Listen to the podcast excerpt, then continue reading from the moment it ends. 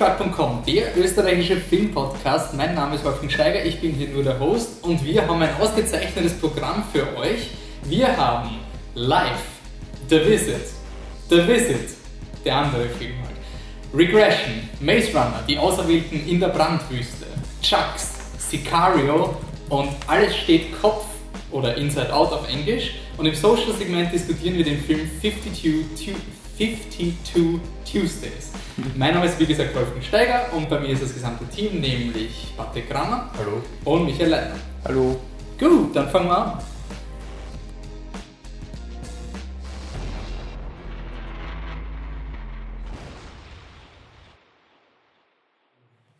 Und wie bei jedem Podcast, bevor wir unsere harte Arbeit beginnen und unseren, ja, keine Ahnung, Das sollte Ich das nicht ankündigen irgendwie.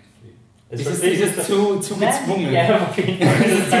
Das ist okay. Es kommt dieses Segment, das wir eigentlich nur machen, Aber um es die Sachen ist- aufzulockern. Dann ist das nicht wirklich Sachen auflockern. Ja, wir sind ja ehrlich, oder? Wir sind Nein, grundehrlich. nicht. Okay. Patrick, wo wir hier so locker sitzen, das Bist du nicht ehrlich? Sorry, Also wo wir hier so locker sitzen und ich jetzt ganz spontan über unser Programm schaue, es ist nicht nur, dass wir zwei Filme mit dem Titel The Visit haben und der eine ist der von M. Night Shyamalan, der andere ist der, den niemand kennt. So, so, so ganz locker, Michi fällt dir nichts dazu ein, wenn man The Visit M. Night Shyamalan ist. Diskussion! Doch, Wolfgang, weißt du, was mir aufgefallen ist?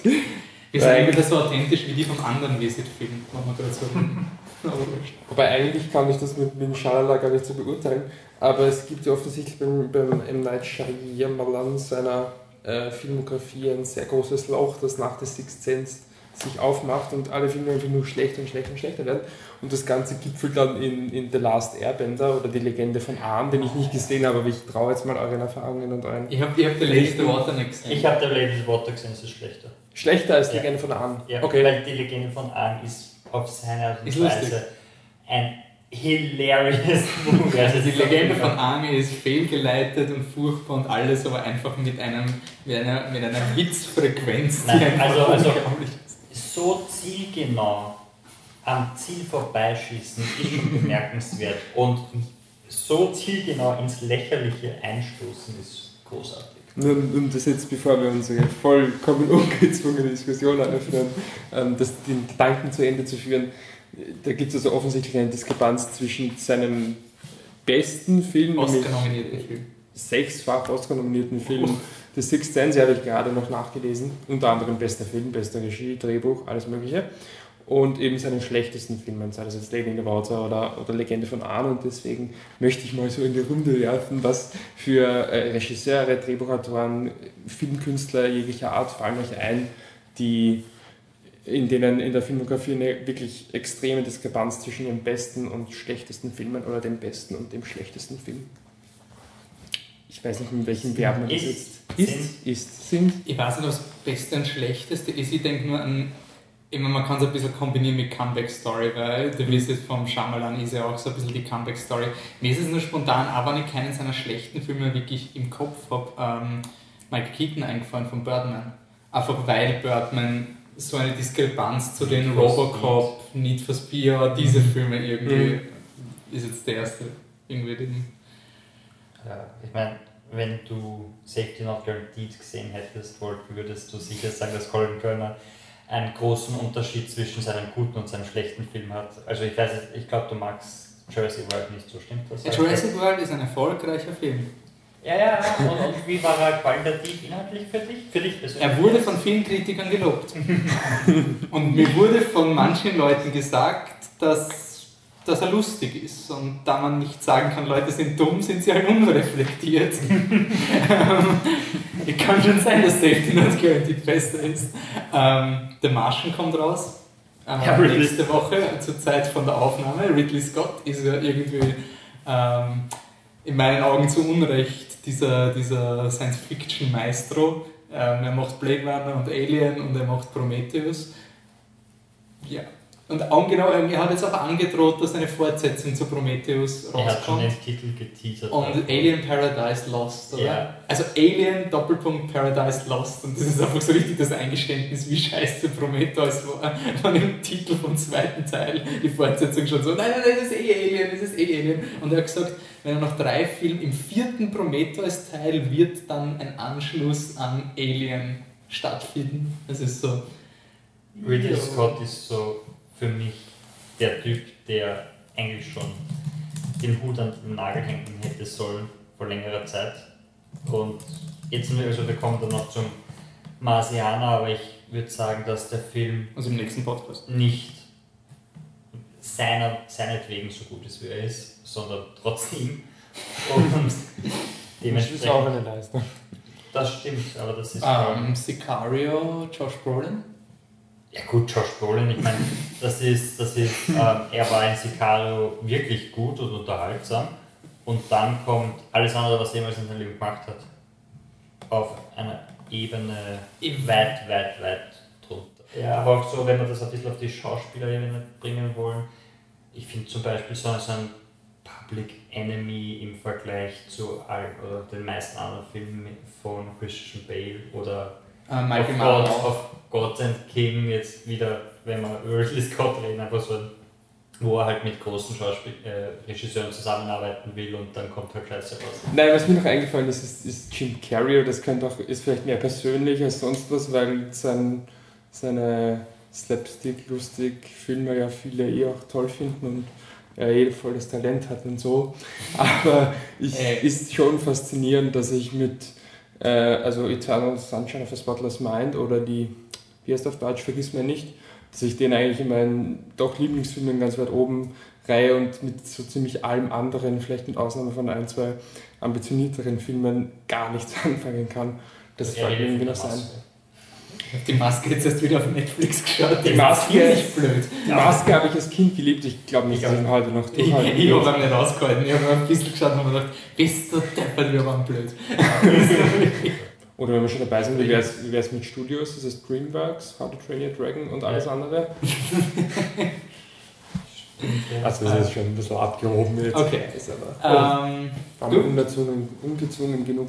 Ist narrisch. Wir reden einfach über, über Gott, die Welt und das Leben. Wisst ihr, was Leben auf Englisch heißt? Live. Wisst ihr, wer ein Gott war? James Dean. Live, wie du gesagt hast. Ein Film von Anton Corbin, der äh, eigentlich Fotograf ist, dann Musikvideos gemacht hat, wie von Nirvana, und dann 2007 mit Control seinen ersten Film ins Kino gebracht hat. Danach hat er noch The American gemacht mit George Clooney und A Most Wanted Man mit äh, Philip Seymour Hoffman. Und dieses Mal bringt der, macht der Fotograf einen Film über einen Fotografen, der Fotos machen will von einem berühmten Schauspieler. Und es geht um die Geschichte von ähm, Robert Pattinson, der den, äh, den Live-Fotografen Dennis Stock äh, verkörpert, der eben versucht, eine Fotostrecke über einen noch unbekannten Schauspieler namens James Dean, gespielt von Dane Dehan, äh, zu machen. Ähm, der Fokus dabei liegt eher auf dem Pattinson, aber der Film schweift immer wieder lange zu James Dean hin, einfach weil der die Präsenz des Films ist und auch in Wirklichkeit der Ankerpunkt. Also Andrew Corbin hätte ähm, eigentlich einen Film über James Dean machen sollen, hat gesagt, das interessiert ihn nicht, aber er würde einen Film über, einen, über den Fotografen machen, der ihn, Mhm. äh, der ihn begleitet hat eine Zeit lang und diese Fotostrecke gemacht hat und dann auch das ähm, wahrscheinlich berühmteste Foto von James Dean gemacht hat, und zwar wie er vom Times Square weggeht mit der Zigarette im Mund und sich den Kragen aufstellt, während ihm der Wind und das, der Regen entgegenschlägt. Also das ist das Foto von Dennis Stock. Und es geht im Großen und Ganzen darum, wie Dennis Stock eigentlich vers oder Robert Pattinson versucht, als Künstler wahrgenommen zu werden. Und im Vergleich dazu hast du James Dean, wo jeder anerkennt, dass er ein unglaublicher Künstler ist und jeder, jeder ist bei seiner um und um dabei, weil James Dean, ich weiß nicht, ihr kennt seinen Film, wisst ihr, wie er so ungefähr so, so außerhalb war, er war so wie in seinen Filmen oft sehr emotional und, und sprunghaft, also er sagt einerseits gleich ähm, Jack Warner, ähm, dem Präsidenten von Warner Brothers zu, dass er vor dem Film Jenseits von Eden auf drei Pressekonferenzen geht und das alles macht, dann geht aus dem Büro drauf, raus und kommt drauf, er will es eigentlich nicht machen, setzt sich ins Auto und fährt weg nach Indiana. Solche Sachen hat aber man hat halt mit, mit seinen Spielereien hat man halt nur, die hat man geduldet, weil er eindeutig diese Präsenz war. Und äh, der, der Film Jenseits von Eden, so kommt es zumindest in live rüber, ähm, hätte drei Hauptcharaktere haben können und man hat sich entschieden, den Film dann um den James Dean Charakter zu schneiden mhm. weil, er, weil er so gut war. Und dann ging es auch darum, ob er die Rolle kriegt von, denn sie wissen nicht, was sie tun. Und ja, es, der Film ist, ist, ein bisschen, ist ein bisschen lang, aber äh, das Hauptproblem ist, Dane Dehan ist ein Wahnsinn als James Dean. Er kommt wirklich genauso rüber. Mhm. Und also das, wenn du, wenn du jenseits von Eden schaust oder vor allem, äh, denn sie wissen nicht, was sie tun und dich so ein bisschen mit James Dean beschäftigt hast, genauso kommt darüber. Zwar unglaublich intelligent und eindeutiger Künstler, aber Zeit. Einfach weil er, weil er von seiner Art her, wie er drauf ist, dass er total emotional ist und sich einfach entscheidet, jetzt mal wegzugehen und ist total unzuverlässig oder weiß was. Das große Problem bei dem Film habe ich damit, dass Robert Pattinson versucht, dieselbe Rolle zu spielen. Robert Pattinson tut, legt seinen, seinen Dennis sehr ähnlich an. Und er ist zwar so, so total zielgerichtet und will unbedingt diese Fotos mit ihm machen, aber wenn er dann mit seinen Vorgesetzten redet, dann, dann ist er genauso und tut so dumm und, und ja, ich weiß auch nicht und ja, da, da, da. und du denkst, Alter, du kannst nicht zwei dieser Charaktere haben, die das so spielen, weil dir fehlt irgendwie der Ankerpunkt und der gehen mit der Zeit beide auf die Nerven, mhm. wenn du es nicht hast. Und der Film erklärt der Film, warum der eine dann im Endeffekt der richtige Künstler ist und der andere eben nicht. Der, der andere, der andere macht, die, macht die Ausstellung, ist dann ja auch zum richtigen Künstler. Es geht nur darum, dass er nicht, nicht anerkannt wird, beziehungsweise sich selber so als Künstler sieht. Allerdings muss er Fotos vom roten Teppich machen und muss diese Auftragsarbeit machen, die eigentlich nicht so taugt, obwohl er James Dean eigentlich ähm, fotografieren will und keiner glaubt, dass das was bringt und dass die Fotos schlecht sind, bis er dann eben diese Indianerreise mit ihm macht, wo dann eben diese berühmten James Dean-Fotos herkommen. Also er ist eher Künstler. Am Ende des Tages ist es eine gute Porträtierung von, ich schätze mal beiden, also James Dean weiß, weiß ich oder erkenne ich, ähm, Dennis Stock habe ich vorher nicht gewusst, kannt. Mhm. Äh, die Fotostrecke am Ende sieht man natürlich im Abspann dann die Originalfotos und der Film hat schon sehr versucht, im Film das wirklich eins zu eins nachzustellen. Aber ich habe ihn äh, unterhaltsam gefunden, ist vielleicht ein bisschen zu lang, aber er ist auf jeden Fall empfehlenswert. Ich will nur noch ganz kurz erwähnen, weil, das, weil ich es gut gefunden habe, dass der österreichische Filmverleih äh, das ähm, gekoppelt hat an eine Fotoausstellung vom, äh, vom äh, Kunstmuseum Wien im Hundertwasserhaus. Mhm. Und da haben sie dann einen Joel Meyerowitz Ausstellung präsentiert und eine Führung durchgemacht mhm. und die war wirklich cool und die kann man sich wirklich anschauen. Okay, cool. Nicht mehr lang, aber mhm. glaube ich, die läuft nun schon lange, die ist bald zu Ende, die Ausstellung. Also, Patrick, du meinst, diese Ausstellung ist auch für Besucher interessant, auch für Besucher von einem anderen Planeten, die vielleicht in Wien landen? Sie würden auf jeden Fall viel über die menschliche Rasse lernen. Willkommen zu The Visit. Nicht dem Visit. Wir kommen zu The Visit, eine außerirdische Begegnung. Das ist erstens mal ein auch wenn es mehr oder weniger fast zwei Wochen voneinander getrennt in die Kinos kommt, ein bisschen blöd gewählter Titel, aber der Titel macht ja nicht den Film. Das ist eine dänisch-österreichisch-irländisch-finnische, norwegische Co-Produktion vom Regisseur äh, Michael Matzen, Michael Matzen. Entschuldigung, tut mir wirklich leid. Wie immer äh, entschuldigen wir uns für alle Falschaussprechungen von Namen, die wir nicht so regelmäßig in den Mund nehmen. Ähm, und worum geht es? Also, The Visit ist ähm, von der Idee her ein unter Anführungszeichen Science-Fiction-Film. Ähm, ein, äh, ein Film, der darstellen soll, wie eine Alien-Landung, eine mögliche, ähm, ablaufen würde, wenn die Aliens jetzt wirklich kommen. Ähm, und das kann man sich so vorstellen, dass der Film ähm, die Aliens an sich nie zeigt. Es ist eigentlich, der Film besteht großteils auf Aufnahmen vom Wiener Ring in Slow Motion. Alles und, in Slow Motion. Und dazu werden äh, unterschiedliche Experten gefragt. Und diese Experten sind, also das, das Reis kommt jetzt, das geht über UNO-Repräsentanten zu äh, ehemalige Berater im britischen Außenministerium, glaube ich. Ähm, vom Bundesheer weiß ich nicht, ob direkt jemand redet oder ob man nur Aufnahmen ja. vom österreichischen Bundesheer, aber auf jeden Fall. Von der NASA waren auch Leute. Und, ähm, und auch Biologen, NASA. Ja. Von allen wichtigen Ministerien und Einrichtungen und vom österreichischen Bundesheer. die betroffen sein könnten, wenn das jetzt passiert. sein werden, Ein Dokumentarfilm, so wird er verkauft. Also, ähm, und das ist wahrscheinlich auch gar nicht so falsch, weil der Film an sich, er ist Science Fiction ohne Fiction. Es ist wirklich einfach die, die Aliens der Film will so plausibel wie möglich sein. Das heißt, wir machen die Landung und wir zeigen jetzt wirklich nur das, von dem wir wissen, dass es wahrscheinlich passieren wird mit so einem kleinen Stern. Bis ein paar Dinge kommen dann noch dazu. Aber so Dinge, dass zum Beispiel das Bundesheer ausrückt, dass Strahlungsmessungen gemacht werden, dass sich die Berater überlegen müssen von der Öffentlichkeit, also vom Verteidigungsministerium, wie wird das jetzt kommuniziert an die Öffentlichkeit. Aber gleichzeitig weigert sich der Film halt eben diesen Fiction-Input zu geben. Das heißt, wir wissen nicht, ob die Aliens was machen, wie schaut das Raumschiff aus. Das heißt, wenn sie sagen, die Leute müssen gewarnt werden oder die Leute müssen, nicht, nicht gewarnt, die Leute müssen verständigt werden, dann ist jetzt so ein Wovon?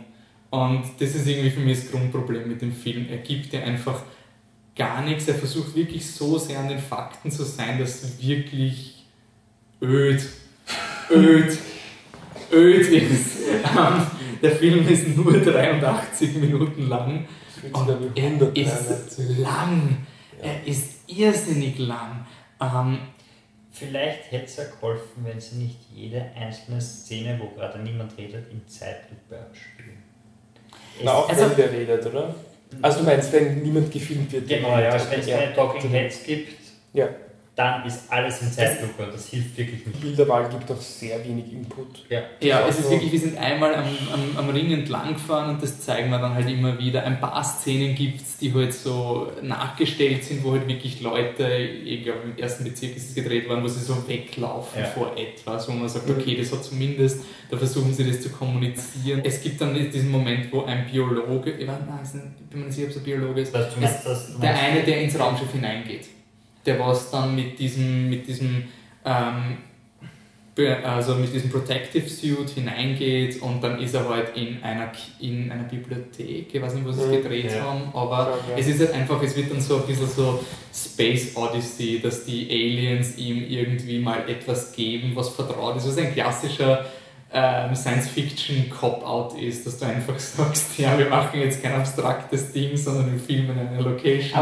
und die Aliens projizieren das das ist okay. Aber das war auch wieder so, so fragwürdig, einfach durch diese Grundding, weil er hat sich einfach hinsetzen müssen, die Augen zumachen und vorstellen, wie das wäre und was er so sieht. Und dann ist er in so einer Halbtrance drin und erzählt halt davon, dass er in, in diese komische, in dieses UFO reingeht und es ist alles dunkel und er kennt sich nicht aus und, und es, es fühlt sich ver, ähm, er aber trotzdem bekannt dann und dann ist er in dieser, in dieser Bibliothek und du denkst halt, ja schön, aber wenn sich der Typ jetzt irgendwelche Sachen zusammenreimt, das brauche ich nicht Ich finde, ich find, der Film scheitert irgendwie ein bisschen an dem, ähm, wie er es jetzt wirklich porträtieren will. Ich meine, der Film ist, ich weiß nicht, welche Version es laufen wird, aber die, die wir gesehen haben, war mit englischen Sprechern, also waren halt Briten oder, oder Amerikaner oder englischsprachige Leute reden, dann hört man das und es wird Deutsch drüber synchronisiert. Das ist furchtbar. Und das war schon das erste, das erste Umf, weil das war glaube noch 30 Sekunden. Und sie reden.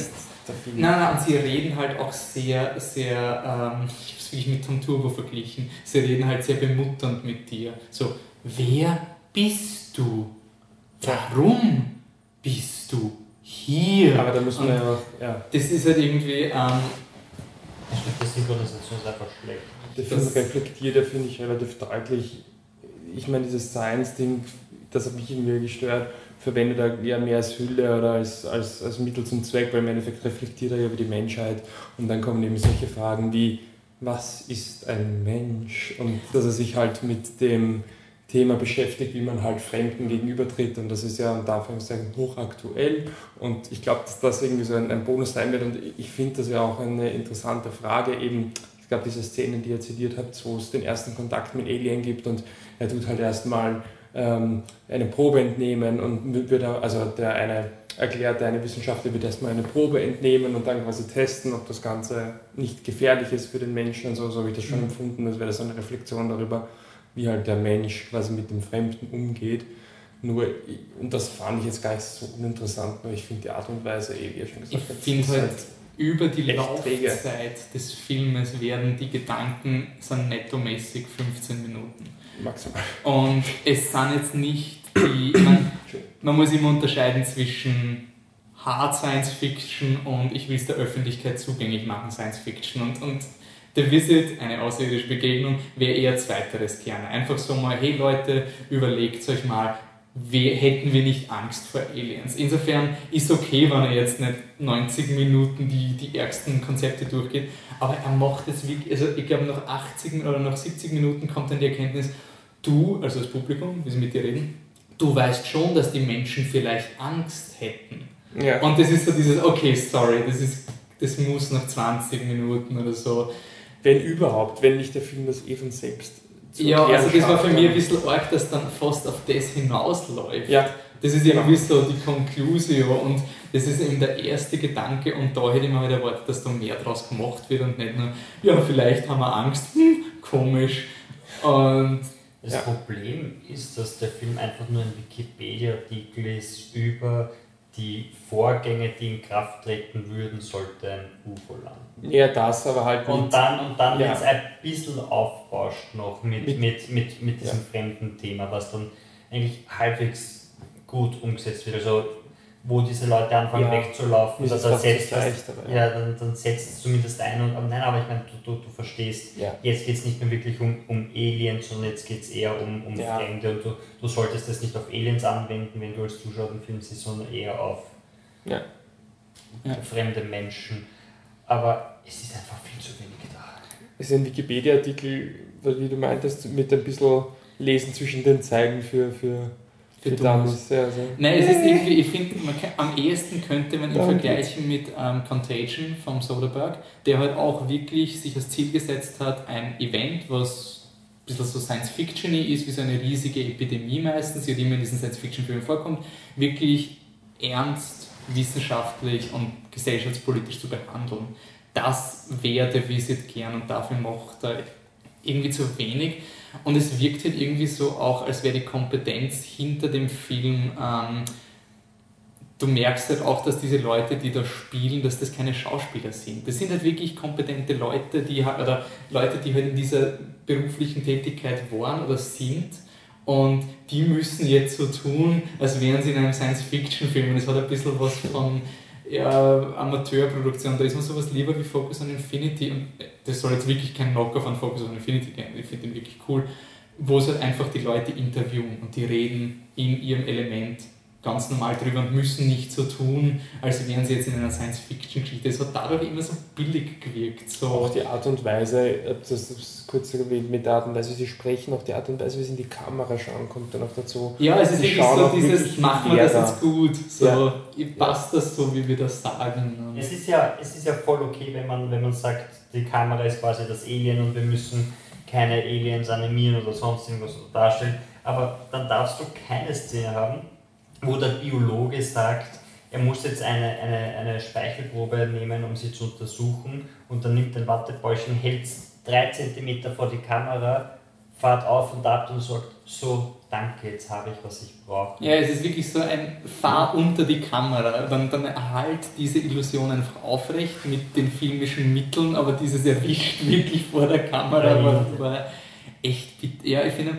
ich habe zum Schauen, ich muss wirklich sagen, ich finde ihn unerträglich. Also ich habe ihn wirklich, wirklich anstrengend. Ich glaube, wir haben noch nicht richtig herausgearbeitet, wie lang der Film ist. Also es war wirklich und es ist wirklich heftig. Das war unglaublich. Und die beste Nachricht war, wie ich draufgekommen bin, dass er nur 83 Minuten, weil ich weiß, das klingt das oberflächlich, aber ihr könnt euch nicht vorstellen, wie viel 10 Minuten sind. Und ich habe mir gedacht, ja. yes, yes. Und das, das habe ich schon hart gefunden. Ich habe nach 15 Minuten das erste Mal auf die Uhr geschaut. Ja, ich wollte gerade sagen, das Bittere ist, dass du irrsinnig schnell kapierst, dass das ein sehr, sehr langes ja. und schwieriges, nicht im positiven Sinne schwieriges Filmerlebnis wird. Und das ist eben nicht, weil, ich würde es nur betonen, nicht weil, was nicht, ist, haben ein bisschen einen Ruf, dass wir kleine Produktionen ein bisschen trashen und nicht, dass dann gesagt wird, ja, ihr seid es halt nicht gewohnt, ruhigere Filme zu sehen. Also es war einfach von der Machart und vom, vom Drehbuch und allem eigentlich war er einfach unerträglich. Bei mir ist es wirklich so, ich finde wirklich, es ist der, die, die zäheste und aufreibendste und schmerzhafteste Filmerfahrung, die ich sicher dieses Jahr gehabt habe. Aber er ist bei mir trotzdem ein Lauwarm, weil bei uns ist, wir haben dieses furchtbare Ding und das ist halt etwas, das finde ich, für mich ist furchtbar, da muss wirklich schon moralisch was wirklich schief gehen. Da musst du wirklich sagen, Alter, das gibt's nicht. Also du richtig angefressen also, musst, Du musst ihn hassen, du musst, du musst wirklich eine. Und da tut es mir eher leid. Also er ist sicher schlechter zum Anschauen als ein Film wie zum Beispiel Jurassic World, den ich furchtbar gegeben habe. Aber bei dem Film ist einfach so, okay, sie haben es wahrscheinlich wirklich nicht besser gewusst. Und da jetzt hinzutreten, wie dann furchtbar ist, einfach, weil es ist offensichtlich genug Arbeit dahinter. Es ist, sind genug Leute inkludiert gewesen, dass die Idee war eigentlich nicht schlecht. Es tut halt wirklich weh, wenn du siehst, was dann rauskommt. Sie haben halt die, die batscherste Möglichkeit des sich an das Thema herannähern ja. genommen und verwendet. Und das ist halt Aber es wirkt halt wirklich wie jemand, der nicht ähm, vertraut mit vielen, also ich würde es dem, dem Macher nichts unterstellen, es muss jetzt nicht der Regisseur dahinter gewesen, aber es wirkt halt wie jemand, der halt ja, machen wir mal einen Science-Fiction oder machen wir halt mal so einen Film, wie machen wir das? Ja, das wird schon irgendwie funktionieren und dann holen wir ein paar Das Konzept ist, ist ja, es kann ja auch sein, dass sie einfach das Konzept gehabt haben, das war ein gutes Konzept und dann sind es währenddessen oder danach draufgekommen, dass der Film einfach nicht zusammenkommt. Und das war dann halt das, das beste Ergebnis, was sie irgendwie irgendwie noch hinbracht haben. Aber okay, ähm, also mein Rating ist ja, lauwarm. Bei mir auch lauwarm. Ja, bei mir auch. Also wie gesagt, er ist nicht dafür da, dass du noch drauf schimpfst. Okay. Weißt du, auf wen viele Leute geschimpft haben? Lange Zeit, ja, auf, auf dem M. Night Shyamalan. Wir sagen halt manchmal M. Night Shyamalan, weil sein Name so schwierig ist und das ist so ein, ein Witz, nicht? Ich es dann. Ähm, er hat eben, wie gesagt, äh, soll, ich, soll, ich, sage jetzt Schamalan. Also, Emman spricht doch Schamalan aus. Nein, natürlich, aber ich kenne ja auch. Schalalan, ja sicher. M. Night Shyalala klingt einfach besser, nichts gegen seinen Namen, aber M. Night Shyalala ist einfach großartig. Wir haben es schon kurz angedeutet, Sixth Sense, ein großartiger Film 1999 und dann geht seine Karriere eigentlich stets bergab, bergab, bergab, bergab. Die Legende von Aang oder Lady in the Water, wir haben am Anfang des Podcasts diskutiert. After Earth, stimmt, von 2013, glaube ich. Ähm, da ging es halt wirklich zu einige sehr schwache Filme in seiner Filmografie und jetzt irgendwie so ein großer Comeback-Film wird angekündigt, nicht weil er sich so viel Zeit gelassen hat seit After Earth, sondern weil offensichtlich wieder ein Film mit Qualität da ist und es geht um The Visit, auch mit demselben Titel wie der Folgefilm und das ist ein Horrorfilm, äh, dessen Hauptfiguren die Becker gespielt von Olivia de Jong. Ich weiß nicht mehr, wer alt die Figuren im Film sind, deswegen habe ich das Alter der Schauspieler rausgesucht. Die Becker oder die Olivia de Jong ist 17 und ihr kleiner Bruder ist der Tyler, gespielt von Ed Oxenbould, der ist 14 und ich, das ist auch ungefähr das Alter, das sie darstellen sollen. Und die beiden machen einen Ausflug zu ihren Großeltern, die sie noch nie getroffen haben, gespielt von, die Oma ist Diana Dunnigan und der Opa ist Peter McRobbie. Und diesen Ausflug machen sie quasi, um ihrer Mutter, gespielt von der Catherine Hahn, so eine kleine Freizeit zu geben. Sie haben ihre Großeltern nie kennengelernt, weil es einen großen Konflikt gab zwischen der Mutter und ihren Eltern, eben den Großeltern, und sie weiß aber nicht, also die Kinder wissen nicht, was es ist. Und das Ganze ist ein Found-Footage-Film, weil die äh, Becker, also die, das Mädchen, äh, sich vornimmt, einen Film über ihren Besuch bei den Großeltern zu drehen für ihre Mutter quasi, damit sie quasi ihre Großeltern, die sie seit, weiß ich nicht, 15, 20 Jahren nicht mehr gesehen hat, um die wieder zu sehen. Und so hat man so quasi eine super Ausrede für einen Found-Footage-Film. Der aber eine okay Ausrede. Das Ganze wird aber ganz cool gelöst, weil. Ich habe eine Frage, aber es wird eine Frage. Ja, ähm, ganz cool gelöst, weil der Film sich eben dadurch eigentlich von Anfang an auf eine sehr jugendliche Perspektive konzentriert, die überraschend gut funktioniert. Das heißt, wir haben wirklich Szenen, also eine Jugend, die, die zwei sind schon irgendwie, also haben eine schwierige Hintergrundgeschichte, weil äh, ihr Vater sie, die Familie vor einigen Jahren verlassen hat, als sie noch, noch jünger waren. Und natürlich sind sie ein Stück weit dramatisiert davon und können nicht wirklich gut umgehen damit. Aber abgesehen davon, vom, vom Wohlstand her, sind sie halbwegs gut, also haben sie ein ganz gutes ganz gutes Leben. Sie haben, sind dementsprechend auch technisch gut ausgerüstet, haben äh, zwei Kameras und äh, Videokameras und eine, ein Laptop natürlich auch und sind auch irgendwie von ihrer Einstellung her, von ihrer von ihrem Lebensstil her so ein bisschen coole Kids, vielleicht nicht, weil sie in der Schule so cool sind, aber einfach die Art und Weise, wie sie mit, mit Medien umgehen, ist halt sehr reflektiert und cool und das, sage ich mal, könnte manchen Leuten schon sauer aufstoßen. Darf ich nur ganz kurz was fragen? nein, nein, nein, das, ja, das ähm, Gibt es einen, einen echten Grund, warum die Mutter die Kinder wegschickt oder einfach, weil sie Urlaub braucht? Die Mutter möchte Urlaub machen. Die Kinder sind aber, ja, weil es nicht realistisch ist, sie lieben ihre Mutter und sagen deswegen, hey, wir besuchen die Großeltern. Also die Kinder sind so rücksichtsvoll. Das sind so rücksichtsvoll. Und die Mutter hat kein Problem damit, wenn die, wenn die Kinder zu, die, zu den El Menschen gehen. Großeltern fahren, die, mit, die sie seit 20 Jahren zu tun haben will. Ja, es ist, das ist ja klar. Also das also Wurscht ist nicht das einzige. Es ist ein Null, Null, also es ist ein, ein Wurscht-Setting, Hauptsache die Kinder ja, genau. Okay. Ja. okay. Hauptsache die Kinder, okay. sind die Kinder sind jedenfalls ziemlich cool. Die Kinder sind ziemlich cool. Ich finde, äh, also sie sind cool im Sinne von cool, wie krass. ähm, zum Beispiel der Tyler rappt gerne und sie äh, philosophiert dauernd über Cecil B. DeMille und, und anderen Regisseuren, also die, auch quasi sehr alten Regisseuren, die jetzt nicht mehr so super bekannt sind und macht Filmanspielungen und ist halt sehr reflektiert und ernst. Und ich fand es halt einfach ein irrsinnig realistisches Bild von den beiden. Ja, klar, es sind irgendwie Snob-Kinder, obwohl es, es nicht sein soll. Wurscht, egal. Aber es wirken ein bisschen snobbisch. Ich meine, er hat einen eigenen YouTube-Channel, wo er Hip-Hop-Videos hochlädt. Das kann einen schon sauer aufstoßen. Ich fand es halt trotzdem gut geschrieben. Ich fand es waren sympathische Kids und vor allem ähm, haben sie, jetzt habe ich Kids gesagt, sympathische Jugendliche und vor allem haben sie zwischeneinander ein irrsinnig cooles jugendliches Verhältnis. Und dann kommen wir noch zum Horrorteil. Warum tue ich den so ausspannen? Weil eigentlich das eh die größte Stärke des Films ist, wie der Film eben durch die Augen der Jugendliche, Jugendlichen die beiden Großeltern erkundet, äh, erkundet, die irgendwie ziemlich crazy sind. Crazy auf ganz lustige Art und Weise, ohne dass es irgendwie jetzt beleidigend ist oder irgendwas. Die Oma rennt einfach mitten in der Nacht durchs Haus und bleibt stehen und kotzt auf dem Boden der Opa hat eine Hütte voller Windeln mit Kot. Ähm, die, die Oma hat mal so Aussätze, erzählt irgendwas und dann schaut sie einfach in die, in die Leere oder sagt dem Mädchen, hey, putz mal den Ofen und kraxel halt ganz in den Ofen hinein.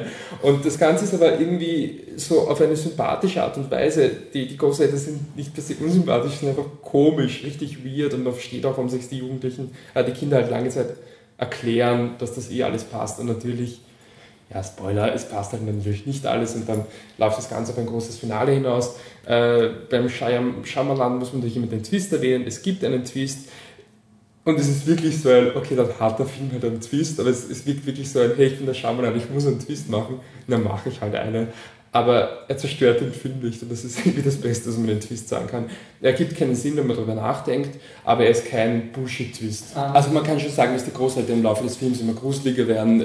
Es gibt dann auch Aufnahmen, wie die Oma mit einem Messer in der Hand vor dem, vor dem, vor der äh, vor dem Schlafzimmer der Kinder steht und halt anklopft und so mit dem Messer rumkratzt und so. Okay. Und das ist auch eine, eigentlich eine der coolsten Szenen im Film. Ansonsten hat man bei dem Film nie wirklich Angst. Es ist eher wirklich lustig und nicht lustig im Sinne von, oh, ich hau mich ab, sondern lustig im Sinne von, ich habe eine gute Zeit. So blöd es auch klingt beim Horrorfilm. Es ist eine komische Art von Horrorfilm, weil man eigentlich nicht froh ist, wenn er aus ist und der trotzdem gut ist. Also man ist eigentlich traurig so aus, als es war. Es war doch so cool mit den beiden und äh, wie sie diese etwas schrägen Großeltern erkunden. Ähm, die letzte Szene ist kompletter Müll, schaltet den Film ab vorher. Aus dem Kino müsste es vielleicht nicht laufen, aber schaltet es einfach weg, weil er macht dann einen Charaktermoment über die Mutter, die aber bis dahin einfach kein Charakter war und für den Film wurscht war. Ich check einfach nicht, warum es so endet. Ist auch egal. Ähm, ich habe jetzt dem The Visit auf der geschriebenen Kritik sehr gut gegeben und bleibe ich dabei, aber es ist schon jetzt am unteren Spektrum das sehr gut. Ich habe eine wirklich gute Zeit gehabt und ich finde den Schluss nicht gut und das trübt es immer so ein bisschen, aber ich habe echt eine gute Zeit gehabt mit dem Film und kann ihm dann sehr gut geben mit ein bisschen, mit ein bisschen Nachsicht. Nachsicht habe ich auch versucht zu haben mit Regression von Alejandro Amenábar ein Chilene, der ähm, vorher Diadas gemacht hat, der Nicole Kidman Horrorfilm, den der Michi voll cool findet. ich, oder? Ich, ich auch, ich auch. Die Emma Watson beschuldigt ihren Vater, dass er sie sexuell missbraucht hat und flüchtet in eine Kirche. Ähm, der Vater sagt, wird schon so passiert sein, ich kann mich nicht daran erinnern, aber meine Tochter lügt nicht. Äh, Ethan Hawke ist Polizist Coole Einstellung. Ja. Ethan Hawke ist Polizist und fängt halt zum Ermitteln an und kommt bald drauf, dass das nicht nur der Vater war, sondern dass da wirklich, wirklich heftiger Shit passiert. Der heftige Shit sind, äh, es sind die Satanistenkreise. Äh, der Film basiert auf wahren Geschichten in den 90ern oder auf wahren Begebenheiten, was das größte Problem des Films ist. Das waren die, die Satanisten-Massenpaniken. Ich weiß nicht, ob, ob, ob man das mal so irgendwo im Hinterkopf mal gehört hat oder sowas. Das war eine Zeit, wie, wie eben in ganz Amerika überall man Angst hatte, dass, dass die Satanisten kommen und, und die, die Gesellschaft untergraben und weiß was alles. Mhm. Und Ethan Hawke fängt halt zu ermitteln an und, und ist halt auch relativ schnell dem Glauben, dass es eben Satanisten sind aufgrund von Augenzeugenberichten, aufgrund von dem, was er aus der Emma Watson rausgeholt hat. Und er hat einen Psychologen slash Psychiater ähm, geholt von der Universität, der ihm hilft, der bei Augenzeugen diese Regressionstherapie anwendet. Regressionstherapie ist eine Therapieform, bei der du Leute in einen hypnoseähnlichen Status versetzt, mhm. um sie dann in, in, in die Gefühlslage zurückzuführen, in der sie mal waren, dann, um sie, damit sie sich an Sachen erinnern. Okay. Das heißt, äh, er hypnotisiert den einen und sagt so, wie war das jetzt, wie du in das Zimmer deiner Tochter gegangen bist und was hast du gemacht, wie hat es da ausgeschaut. Und so versucht dann die Erinnerungen zu kommen, an die sich der Mann nicht erinnern kann. Mhm. Und so baut sich die Geschichte langsam auf, äh, bis hin, dass dass es dann, man weiß nicht mehr genau, wer gehört jetzt, wer ist es bei den Satanisten vielleicht dabei, weil es soll unglaublich vieles sein. In der Scheune von dem vom Verdächtigen im Gefängnis gibt hat es dann anscheinend so Babyopferungen gegeben und wer weiß was alles und man hat Menschen Blutdrucken, dass man dazugehört und total verrückt und äh, Ethan Hawke gerät da immer weiter und weiter rein, weiß nicht mehr, wen er trauen kann, verdächtigt schon jeden und wird schon paranoid das Problem bei dem Film jetzt ist, er kann sich nicht entscheiden, in welche Richtung er gehen will. Entweder er will porträtieren, wie der Hauptdarsteller immer verrückter und verrückter wird, wie er immer weiter in diese Spirale von wem kann ich trauen, wer gehört eigentlich zu den Bösen hineingerät, oder es ist der, der, der Hauptcharakter, dem du folgst, wie er eben diese große Verschwörung aufdeckt. Der Film versucht aber beides zu sein das heißt, du hast Ethan Hawke, der total wahnsinnig wird, teilweise, so das wirklich super spielt, aber eben total schon Verlust hat. Der Psychiater will ihm einfach eine Tablette schon beruhigen geben, weil er schon tagelang nicht geschlafen hat und, und Albträume hat, die allerdings vielleicht keine Albträume sind, sondern wirklich passiert sind, aber er kann sich nicht mehr ganz daran erinnern und wer weiß was alles. Und man sieht halt, wie es ausspuckt und total panisch schon rausrennt und heimgeht und, und seine zweite Waffe rausholt, weil es gehört nicht und denkst, oh wow, der Typ wird wirklich wahnsinnig. Zeitgleich siehst du aber, dass sie dauernd ein Auto folgt und irgendwelche Leute nachfahren. Also weißt du zum Beispiel, okay, er ist nicht wahnsinnig, er hat recht, aber warum ist er dann so verrückt? Und mhm. warum kann ich nicht mit ihm mitfiebern? Und ähm, ja, aufgrund der Wandbegebenheit endet der Film dann irgendwie. Was zwar einerseits cool ist, wenn du darüber nachdenkst, andererseits verstehst du nicht ganz, warum der Film dorthin läuft, wo er hinläuft, weil du hast eine Szene, nach zwei Dritteln des Films, die dir sagen, was das Ende sein wird. Und dann geht es aber weiter mit der Mystery. Und du fragst dich, wo ist die Mystery, weil ich weiß, was es ist. Man müsste den Film ein bisschen spoilern, eigentlich, um zu sagen, wo wirklich das große Problem ist. Deshalb werden wir das da jetzt nicht machen. Ähm, was cool ist an dem Film teilweise, am Anfang habe ich wirklich versucht mit zu sein, weil, weil dieses, dieses, dieser Noir-Thriller ähnlich so, er hat ein bisschen so, so ein bisschen Gefühl von äh, der ersten Staffel von True Detective so irgendwo am Land geht es anscheinend voll ab mit irgendwelchen Ritualen und wer weiß und er versucht hinzukommen. Was er nimmt allerdings die ganze Atmosphäre weg und er flattert ähm, auch alles, was irgendwie so diese philosophischen Anwandlungen, die es gegeben hat, haut er auch komplett raus. Das heißt, was, was noch bleibt, sind so Landschaftsaufnahmen mit einer bedrückenden Musik, die mit der Zeit halt wirklich auch schon ins Lächerliche ausarten. Ja, ich habe wirklich lange Zeit versucht, auf der Seite des Films zu sein, aber na, dann doch nicht. Also er ist ein Lauwarm. Er ist, er kommt zur unpassendsten Zeit raus, wenn man sich anschaut, was sonst ins Kino kommt, dazu kommen wir noch. Und wie gesagt, Lauwarm, ein Film, der selber nicht genau weiß, was er sein will und sich deshalb selber verschlingt. Das ist ja, im Endeffekt nicht wirklich was Besonderes. Er weiß nicht, er weiß nicht was er sein will. Ja. Also er verirrt sich sozusagen. Oh. Wo könnte man sich noch verirren? Nicht in einem Labyrinth, weil das gibt's nicht in der Fortsetzung von The Maze Runner. Pum. Maze Runner, die Auserwählten in der Brandwüste. Auf Englisch heißt der Film einfach nur Scorch Trials. Kein Maze Runner im Titel oder so. Genauso wie Hunger Games im zweiten Teil. Catching Fire heißt auch wurscht. Das ist so eine Kleinigkeit, die mich immer stört bei deutschen Übersetzungen. Ist egal. Worum geht es bei Maze Runner? Sie waren in einem Labyrinth, sind dann rausgekommen. Ähm, das waren die Gladers. Das waren diese Also, Kinder, die in diesem Labyrinth sind, angeführt von Thomas, gespielt von Dylan O'Brien. Dabei ist noch aus dem ersten Teil eben Newt, Thomas Brody San, äh, Sangster, Minho, gespielt von Ki Hong Lee und die Theresa, die Love Interest von Thomas, gespielt von Kaya Scodelario. Ähm, die sind ein Teil der wichtigen Überlebenden aus dem ersten Teil. Die werden am Ende vom ersten Teil abgeholt von, das habe mich so gefreut, die werden abgeholt von Wicked. Wicked ist die böse Firma, die, diesem, die dieses Labyrinth gebaut hat. So, im Buch heißen sie wirklich Wicked, wie man auf Englisch Wicked schreibt. Das steht für World in Catastrophe Killzone Experiment Department. das ist wirklich so dieses, wow. Okay, im Film haben sie WCKD gemacht. Das Coole ist, wenn man die, die Vokale rauslässt und jetzt kommt's. Auf Deutsch heißt die Organisation, äh, heißt Angst und das steht für Abteilung nach epidemische Grundlagenforschung Beistrich Sonderexperimente Todeszone. das ist einfach, ich finde das schon so super. Ähm, okay, sie waren in einem Labyrinth, jetzt sind sie nicht mehr in einem Labyrinth. Sie werden von Aiden Gillen abgeholt und Aiden Gillen kennt man aus The Wire, Dark Knight Rises, Game of Thrones. Ähm, man weiß, dass er böse ist. Also, sie müssen flüchten. Sie, kommen, sie flüchten dann vor Wicked, die nicht, dann sind sie schon offiziell Wicked. Ja. Dann haben plötzlich auch wieder alle ihr Logo, obwohl sie offiziell nicht dazugehört. Und dann müssen sie eben durch die Brandwüste, die den Titel gibt. Ähm, und da treffen sie Zombies, die keine Zombies sind, nämlich, ich habe es nämlich recherchiert, sind Cranker. Also wie The Walking Dead darf man nicht Zombies sagen, weil es sind Cranker, genauso wie Hauptdarsteller Gregor sind. Ja, ungefähr. Die haben Ja.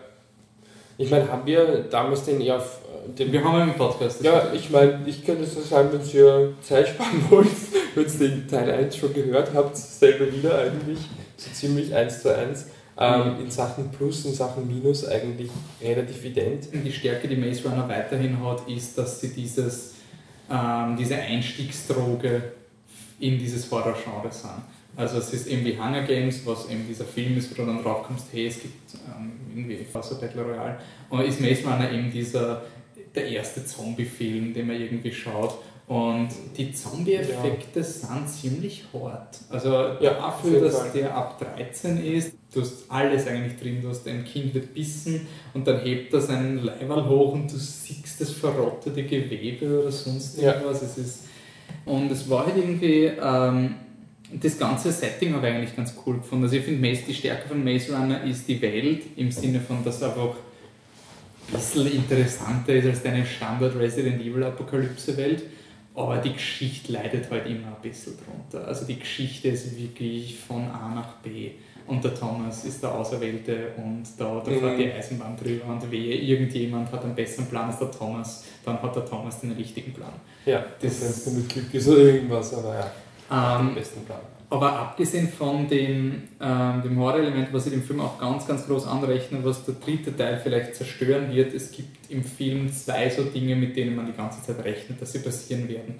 Ähm, und ein Charakter hat eben ein merkwürdiges Tattoo drauf und der war halt kurz in seiner Experimentierzone von Wicked. Das heißt, du wartest den ganzen Film über, dass der Charakter von Wicked manipuliert wurde und böse ist. Also der klassische Infiltrierer, du weißt es, also es ist ziemlich offensichtlich, dass dieser Charakter vielleicht die Gruppe verraten könnte. Ja. Aber was ich cool finde, der Akt des Verratens und wie es inszeniert wird, der Charakter, es wird dann noch festgestellt, er ist mit sich im Reinen. Mit Ja, der Charaktermentalität, die dieser Charakter ist. Es ist nicht so, ich wurde gebrainwashed und jetzt bin ich überzeugt, dass Wicked gut ist, sondern dieser Charakter mit seiner Biografie tut genau das. Und das habe ich wirklich, Das es wird wahrscheinlich im gefallen. dritten Teil so sein, dass nicht stimmt oder dass irgendwie, oh ja, weil Aber was ich da ein bisschen schade fand, ist, halt, also der Charakter steht quasi zu Wicked, das hast du ja schon etabliert, und dann hast du irgendwie, klar ist es dir als Zuseher eh klar, dass Wicked die Bösen sind und der Charakter sich quasi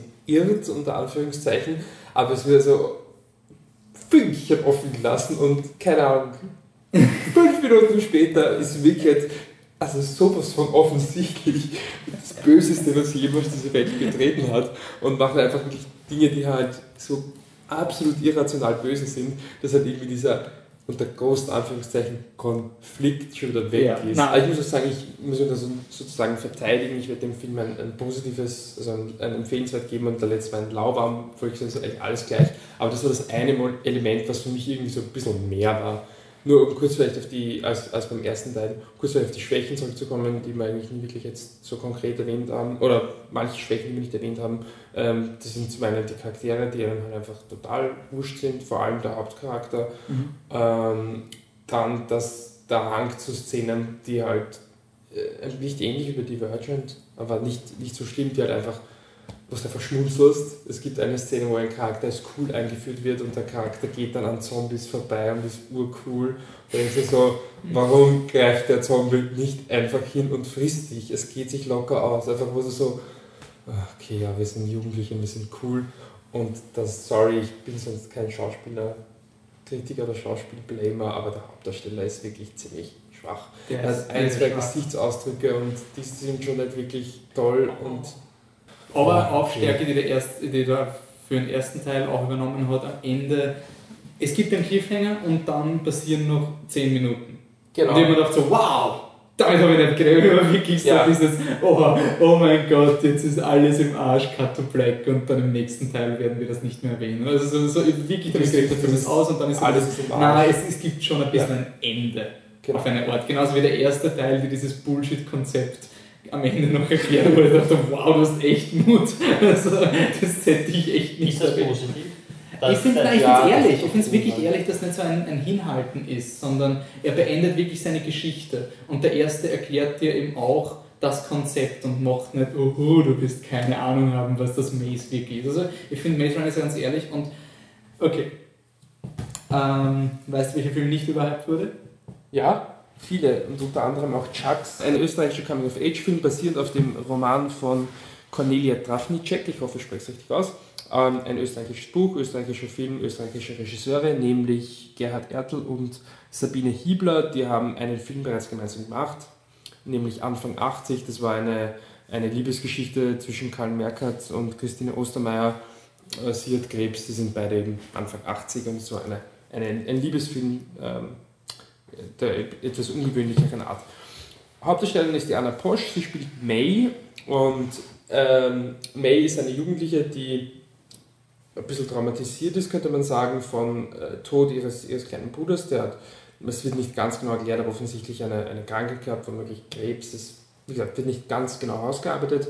Und sie marschiert in den titelgebenden Chucks ihres Bruders, also in den Sneakern, ähm, eben durch Wien und ist eine Art Punk, wenn man so möchte, und hat eben ziemlich viele Probleme, weil nicht nur sauft halt schon relativ viel und Party und vielleicht auch ein bisschen Drogen, zumindest in, in ihrem Umfeld, sondern sie kracht sich auch sehr mit ihrer Mutter und schmeißt halt die Schule total hin.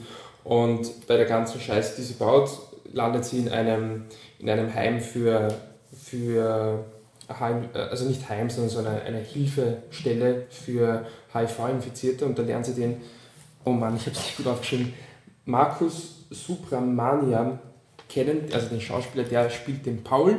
Das ist ein Deutscher, der eben nicht nur an HIV, sondern auch an Hepatitis C erkrankt ist und das ist eine wortwörtlich tödliche Kombination und das ähm, ja, etabliert der Film auch von Anfang an. Dennoch verliebt sie sich in ihn und es geht so quasi darum, dass sie ja über diese Liebesgeschichte mit dem Paul so ein Stück weit zurück ins Leben findet, dass sie, wo sie eben hauptsächlich wohl durch den Tod ihres, ihres Bruders und auch durch die Art und Weise, wie ihre Familie damit umgegangen ist, eben ja äh, aus der Bahn geraten ist. Das ist kein deutscher Satz, sorry.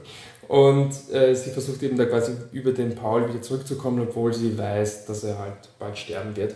Und ja, der Film fokussiert sich sehr auf diese May und vor allem mit den größten Kritikpunkten also nichts mit der Schauspielerin zu tun. Die May ist halt irgendwie nicht interessant, so wie ich die Charaktere generell nicht wahnsinnig interessant finde. Ich finde auch ihren Konflikt mit ihrer Mutter ist mir ein Stück weit wurscht. Ähm, ich finde einfach, sie ist zu sehr definiert von ihrer Umgebung, von den Erlebnissen. Sie ist definiert vom Tod ihres Bruders, darum, dass sie den Paul kennenlernt. Es ist nicht wirklich ein Charakter an sich, finde ich persönlich.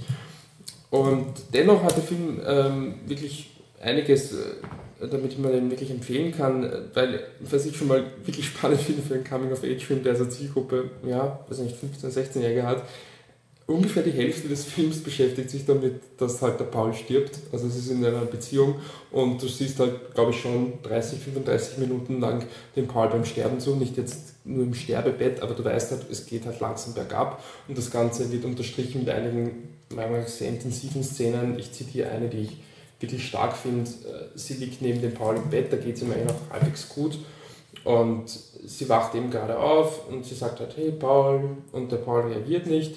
Und sie schaut halt und sie sieht quasi nicht, dass er atmet und dann deckt sie ihn auf und es geht ihm eh gut. Aber es ist halt irgendwie für einen, also ich fand es halt wesentlich bewegend, also, oh, fuck, ja, irgendwann wird er halt nicht mehr aufwachen. Ja, ja und ist der Paul?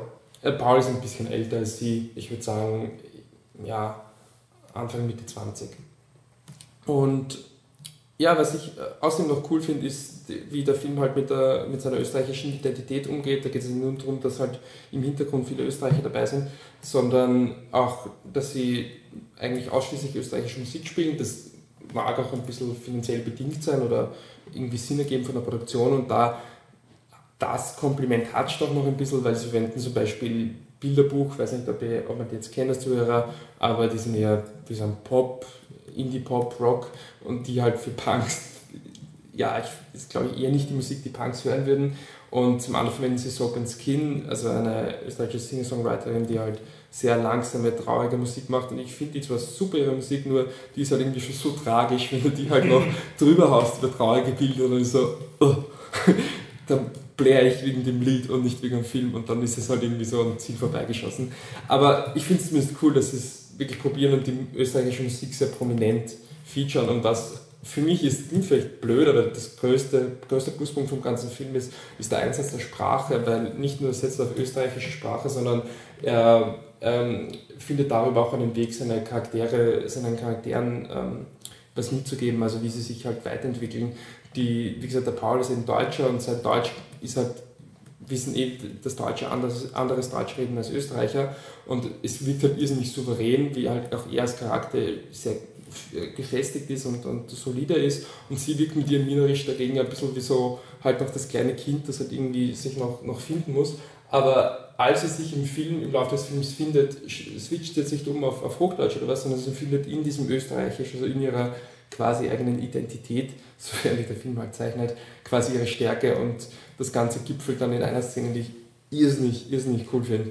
Ähm, da liegt der Paul eben im Krankenhaus und das ist eben schon eher gegen Ende des Films und sie geht ins Krankenhaus mit, mit, mit der Katze von ihnen, von Paul und ihr.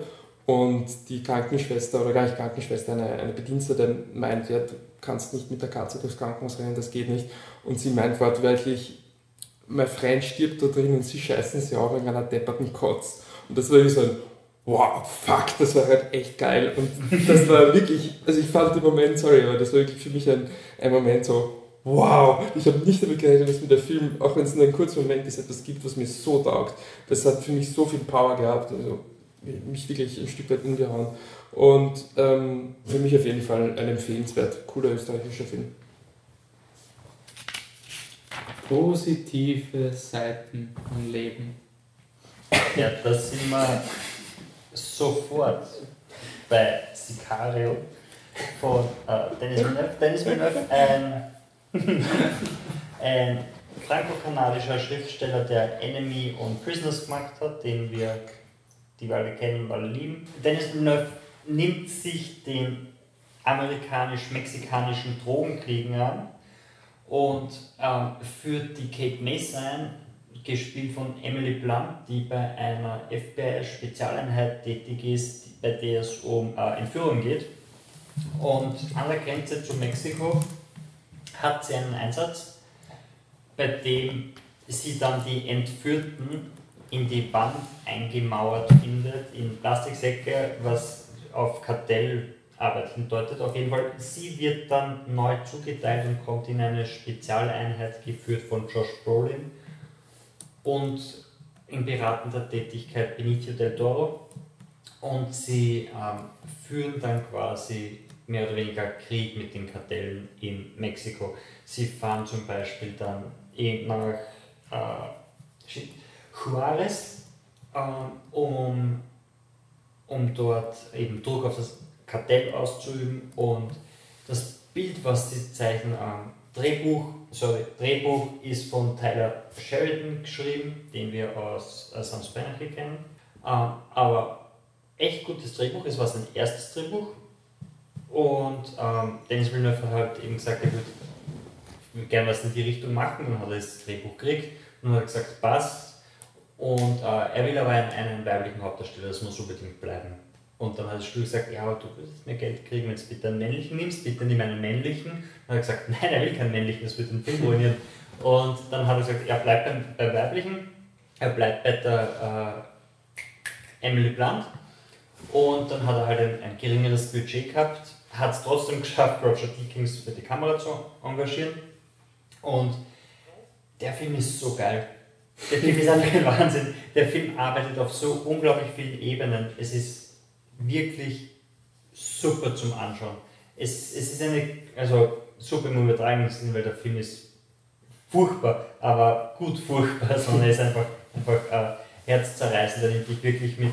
In 2010 war eines der furchtbarsten Jahre für die Stadt Juarez, wo man ich weiß nicht, wie viel zigtausend Leichen gefunden hat und wo die Drogenkartellkriege wirklich, ähm, wirklich äh, brutal waren, wo man die Drogendealer des anderen Kartells wirklich an Brücken erhängt hat und immer wieder über Botschaften ähm, auf Plakaten mit den Kartells und der Öffentlichkeit geredet hat und das kommt auch alles in dem Film vor.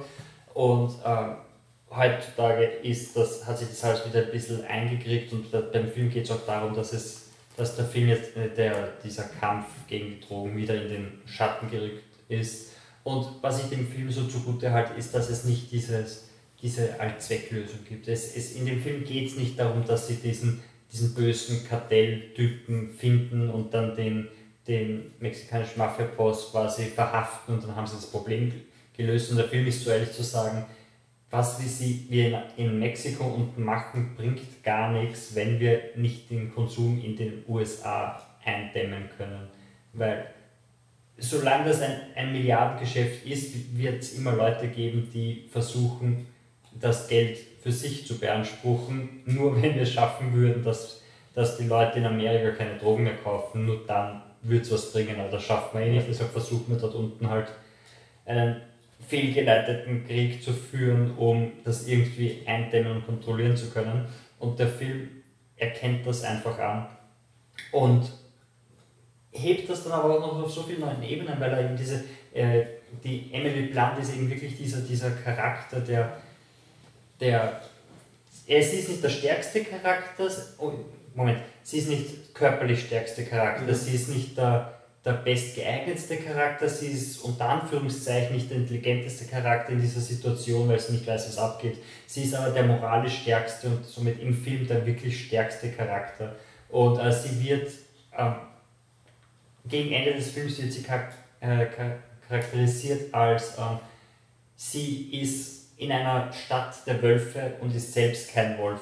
Und das ist aber wirklich als Kompliment zu verstehen, weil sie leicht feministisch unter Anführungszeichen. Sie ist eine Frau, die in dieser männergeschaffenen Problemwelt, die es dort unten wirklich gibt, versucht zurechtzukommen und als einzige sagt, ja, auf einer moralischen Ebene jetzt, ja, natürlich muss man vielleicht auch schmutzig kämpfen, um einen schmutzigen Krieg zu gewinnen, aber sollten wir das als Gesellschaft?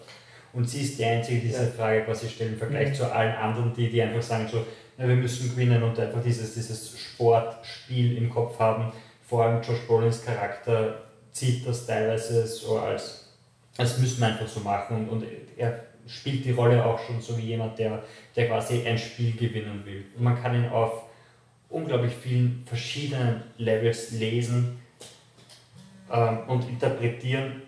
Und ähm, dann sind wir noch gar nicht bei den technischen Sachen, weil die Kamera ist, ist wirklich ein, ein Wahnsinn. Ähm, er, hat diese, er hat diese langsamen Flugaufnahmen mit, mit der Johann Johansen Musik dazu, die, die irre gut ist. Die also ich ist habe nachher gewartet, wer war der Komponist, weil man gedacht habe, muss ich mir merken und dann Johann Johansson und gedacht, im Vergleich zu Theory of Everything, Ja. der ja wirklich bei den Numbers war, ist der Soundtrack wirklich, wirklich Und was ich an den Flugaufnahmen so geil finde, ist, dass, dass du erst, also am Anfang waren es eben diese, diese Aufnahmen so direkt von oben, also das ist nicht so Landschaftsaufnahmen, sondern es wirkt eher wie die Satel wie Satellitenaufnahmen, die du hast von, den äh, von der Gegend, von den Gebieten.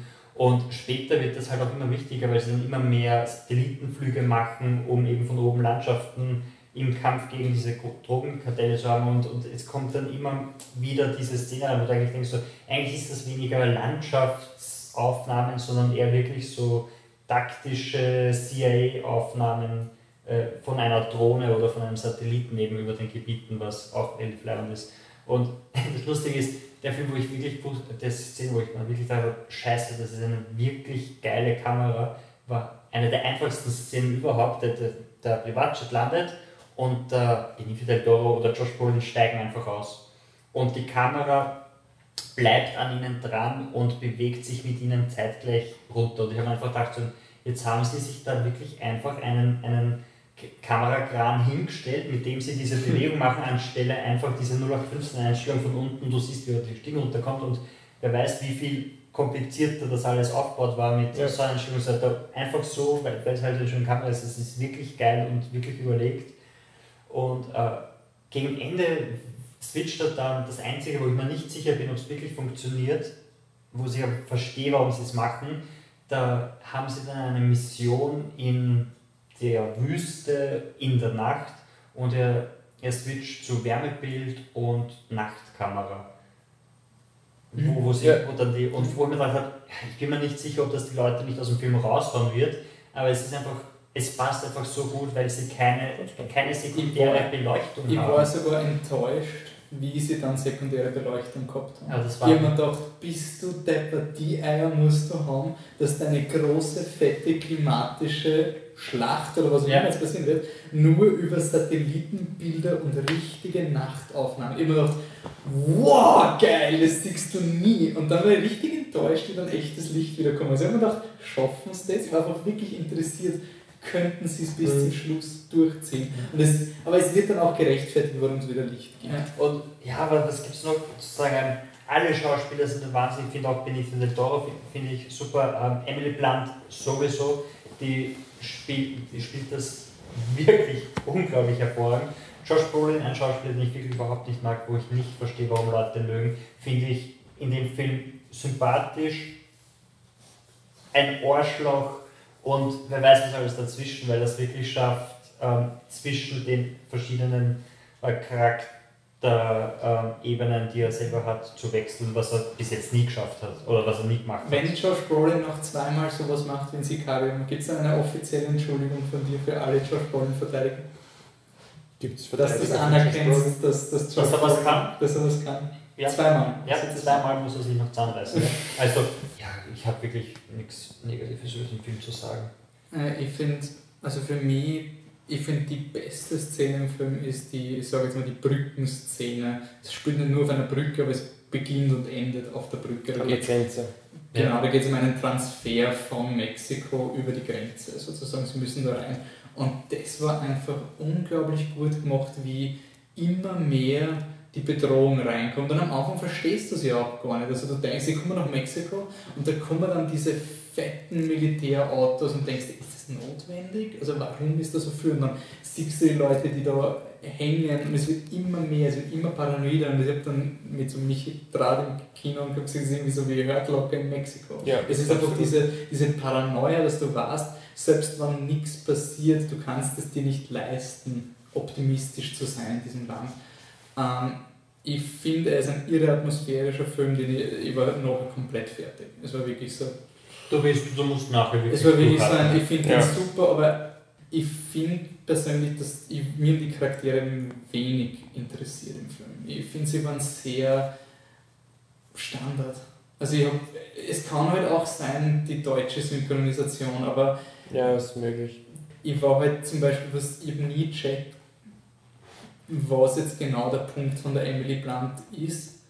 Und deswegen war es halt irgendwie für mich klar, wa- warum Was sie sie brauchen, warum sie überhaupt dabei ist. Sie ist offensichtlich nicht kompetent, sie kennt sich offensichtlich nicht aus und sie macht nie etwas Konstruktives, sie ist eigentlich immer überrascht. Und deswegen war es für mich dann, es gibt dann eine Erklärung, warum sie sie brauchen und das war für mich klar. Und ich habe es halt irgendwie schon gefunden, dass der Charakter das nicht hinterfragt oder dass sie zumindest eine plausible Ausrede präsentieren, warum sie sie brauchen. Und ich finde, also ich finde, ich habe ein paar Probleme mit dem Film, nicht einige, das klingt richtig, ich finde ihn super. Ähm, aber es sind auch Probleme, wo ich zumindest check, warum sie es gemacht haben, wo ich mir denke, okay, dann hat man die Ausfälle. Es gibt zum Beispiel eine Substory von einem Charakter, der immer komplett separat ist. Das ist jemand in Mexiko. Und du fragst dich einfach, warum ist der da? Mhm. Wieso? Das sind halt immer diese Sequenzen. Und du denkst okay, er muss zum Schluss, müssen sich die Wege kreuzen. Das ist diese klassische, du lest ein Buch und es gibt diesen einen Charakter, der, der nie interagiert und denkst okay, vielleicht gibt es irgendwann mal einen Payoff und dann gibt es einen Payoff. Und dann habe ich gedacht, okay, gut. Aber danach, der letzte Shot ist wichtig und den hättest du nicht ohne diesen Charakter. Und der letzte Shot ist super. Und da denke ich mir, okay, ich verstehe zumindest, warum, es, warum sie nicht einfach sagen haben können, ich schneide das raus, weil alles hat einen Sinn in diesem Film. Und manchmal hat die Ausführung für mich nicht passt, aber zumindest kann ich dem Film nicht unterstellen, dass er in irgendeiner Weise so einen Balldrop gemacht hat. Also du siehst immer, das wollte der sagen, ich bin halt nicht der Meinung, aber volle Überzeugung hinter dem Film und das finde ich super. Ich mag es einfach nicht, wenn, wenn irgendwer in irgendwelchen Filmen Pläne hat, die wichtig sind und er basiert diese Pläne auf Dinge, die man nicht berechnen kann. Das ist für mich so ein bisschen, ist jetzt, klingt jetzt viel zu hart, aber das ist für mich ein bisschen Kinderfilmlogik. So, ich weiß, dass das passieren wird, nein, du weißt das nicht. Und das war für mich eine Szene, wo wirklich der Film quasi einen Plan hat oder, oder ein Charakter einen Plan entwirft und der basiert auf dem, was ein anderer Charakter machen wird, aber du weißt, die Wahrscheinlichkeit, dass es passiert, ist eigentlich sehr gering. Es passiert, aber eigentlich war es sehr unwahrscheinlich. Ähm, weil, wie gesagt, wir diskutieren das total abstrakt. Aber es waren auch manche Sachen, die, mich ein bisschen gestört haben. Auch die ganze Geschichte, Benicio del Toro weiß man die ganze Zeit, dass er irgendwie was Eigenes hat. Und das läuft auf was hinaus, was irgendwie ultra episch sein soll. Das hat mich nicht so wirklich bewegt, weil mich der Charakter nicht so wirklich interessiert hat. Und das war auch mein Problem, ich war mehr, also die Emily Blunt ist mehr der, der Zuschauer.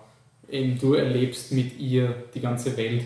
Und danach der Fokus shift, wo dann wirklich ein Großteil Benicio del Toro ist, das war für mich ein bisschen unemotional, weil ich halt eh schon gewusst habe, wer er ist. Aber ich glaube nicht, dass du mit ihm mitfiebern sollst. in das Nein, aber ich, mir war, ich war gewusst, worauf das nein. hinaus. Also es war halt wirklich so eine, ich, ich weiß jetzt, und eben wieder, ich weiß, eben was ich vorher gesagt habe, ich weiß, warum sie die Szene so gemacht haben, weil sie wollten es nicht kaschieren, sie wollten jetzt nicht, dass, dass es alles offscreen ist und dadurch den Schock wegnehmen. Du brauchst den Schock.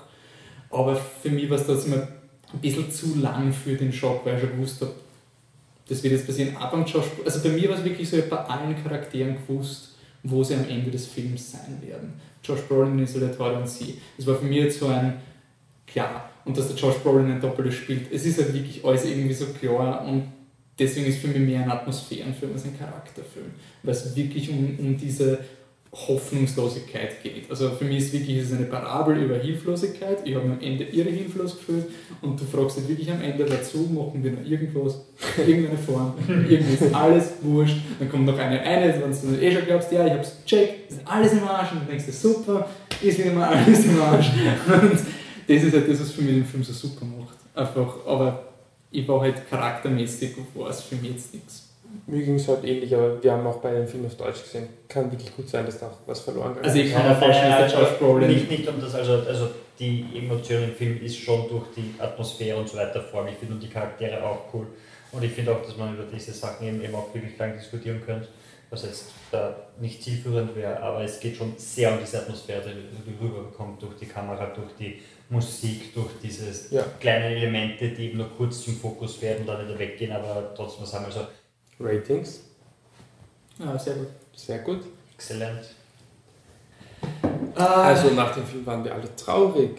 Aber Ja, wir können seine Stimmt, Scheiße. stimmt, aber ich muss Auch sagen, ich habe bei Sicario nicht geweint, Nein, das, Das- kommt Film von Weins. Das, Das stimmt. kann ich allerdings über Wolfis neuen Lieblingsfilm nicht sagen. Inside Out. Mögen wir den Film nicht. Das könnte alles sein. Inside Out ist ein neuer Film von Pete Doctor. Ähm, das ist schon mal ein gutes Zeichen, also ein Pixar-Film. Pete Doctor ist schon mal ein gutes Zeichen, warum. Er hat Wall-E die Story gemacht, er hat die Story von Toy Story gemacht, er hat ähm, bei Up Regie, Story und Drehbuch gemacht. Inside Out ist es jetzt sozusagen, es wird schon, also wenn man von dem Film gelesen hat, wird man wahrscheinlich schon die Kritikerrezeption kennen, dass es diese Return to Form ist von Pixar. Sie haben nach Toy Story 3 diese Flaute gehabt. Bis Inside Out ist die Geschichte von Riley. Riley ist ein ähm, ist eine Coming-of-Age-Geschichte. Ich weiß nicht, wie alt die Riley ist. Ich Elf. schätze elf, okay. Gespielt, also gesprochen von ähm, Caitlin Dyers. Und der Film hat jetzt die ziemlich coole Prämisse, dass ähm, es zwar um Riley geht, aber es geht eigentlich um Rileys Kopf. In ihrem Kopf sind nämlich fünf Emotionen. So, jetzt schau dir, dass ich die deutschen Dinge kenne. Ähm, die Freude, gesprochen von der Amy Poehler im Englischen. Die Sadness, gesprochen von der Phyllis, also die, der Kummer, gesprochen von Phyllis Smith. Bill Hader spricht Furcht, vier. Lewis Black spricht Anger, also Wut. Und Mindy Kaling spricht Disgust. Ähm, es kommt dann nachher noch ein Charakter, der wird gesprochen von Richard King, der heißt Bing Bong oder Ding Dong im Deutschen, glaube ich. Der ganze Film spielt jetzt im Kopf von der Riley und ähm, er fängt an als, als quirkige Einführung von der Joy, die halt wirklich, wirklich fröhlich ist, also wirklich over the top fröhlich und sie hat jahrelang den Ton von Rileys Leben angegeben. Die Riley ist einfach nur glücklich, egal worum es geht, sie ist absolut super, alles ist absolut super und es gibt halt immer diesen Kummer, die Sadness und die Joy fragt sich halt schon das ganze Leben, wozu braucht man die? Das ist die Prämisse vom Film. Ähm, Und die Joy wird halt herausgefordert, sie verliert das Kommando, als die Eltern beschließen, sie müssen jetzt nach San Francisco umziehen. Ein bisschen autobiografisch, weil San Francisco ist ja gerade dieser Programmiererboom und sowas, dass Pixar natürlich Familienschiffen nach San Francisco ist, ein bisschen aus Nähkästchen Das plaudern. Ganze aus, aus Minnesota, glaube ich. Also Ja. äh, ganz anders. Und Ganz die Joy versucht halt wirklich verzweifelt, das als urtoll zu verkaufen, aber es ist einfach die Beweislage ist gegen sie. Die Sadness nimmt immer mehr Überhand, dann ist der erste Schultag ganz furchtbar. Also es gibt drei Dinge, die laut vier passieren können. Entweder Meteoriteneinschlag, das zweite habe ich vergessen und das dritte ist Teacher calls you out. Also dass du dich vorstellen musst, Ja. genau das passiert und alles ist schlimm. Und in seinem letzten Versuch, die, also die Idee, die Prämisse von dem Film ist auch, dass man Core Memories, also Kernerinnerungen hat, die die Persönlichkeit beeinflussen oder ausmachen. Und die Sadness beginnt jetzt, die, diese Core Memories traurig zu machen, indem sie sie berührt. Und die Joy hat halt wirklich Angst, dass jetzt die Persönlichkeit von der Riley wirklich nur mehr traurig ist, versucht der Sadness dazwischen zu funken. Tut mir leid, ich verwende die englischen Namen. Ja, es läuft davon aus. Ähm, und dann stolpern sie irgendwie so, also sie in dem Versuch, sie zu stoppen, fliegen sie beide aus dem Kopfkommandozentrum raus, finden sie jetzt in Rileys Gehirn wieder und müssen so einen wacky Roadtrip durch das Gehirn machen. Währenddessen versuchen halt ähm, also Ekel, Wut und Furcht irgendwie die Freude zu imitieren. Das geht halt voll nach hinten los und die Riley ist halt ganz komisch und ist halt total in sich geschlossen. Sie kann nicht mehr traurig sein, sie kann nicht mehr fröhlich sein. Und ja, es ist einfach ein Wettlauf gegen die Zeit, ob sozusagen ob nicht alle Inseln, Persönlichkeit-Inseln von, von Riley stürzen das sukzessive in den Abgrund des Vergessens und die Joy muss halt zurückkommen und den Tag retten auf eine Art und gleichzeitig sich vielleicht damit auseinandersetzen, wozu man diese verdammte Sadness eigentlich braucht, wenn sie eh nur traurig ist die ganze Zeit. ähm, ja, wir haben schon angedeutet, dass wir alle sehr geweint haben im letzten Film oder zumindest getan, als würden wir nicht weinen. Ähm, ja, es ist nicht, für mich ist nicht nur eine Return to Form von Pixar, für mich ist es wirklich ein Top-Pixar-Film. Also es ist wirklich ganz weit oben. Allein die Prämisse macht den Film schon mal irre gut. Ähm, Und der Film endet ja nicht bei der Prämisse, er wirft dir fast minütlich Konzepte entgegen, die nicht nur wahnsinnig originell sind, sondern, wie ja viele Psychologen auch bestätigen, relativ sinnvoll sind und Mhm. sehr, sehr gut recherchiert sind und wirklich eben ja, äh, erklären, wie, es halt, wie, sich Persönlichkeiten bilden und wie es wie die Psyche abläuft. Und es ist halt wirklich, ich finde, das ist so das, das Buchbeispiel für Show, Don't Tell.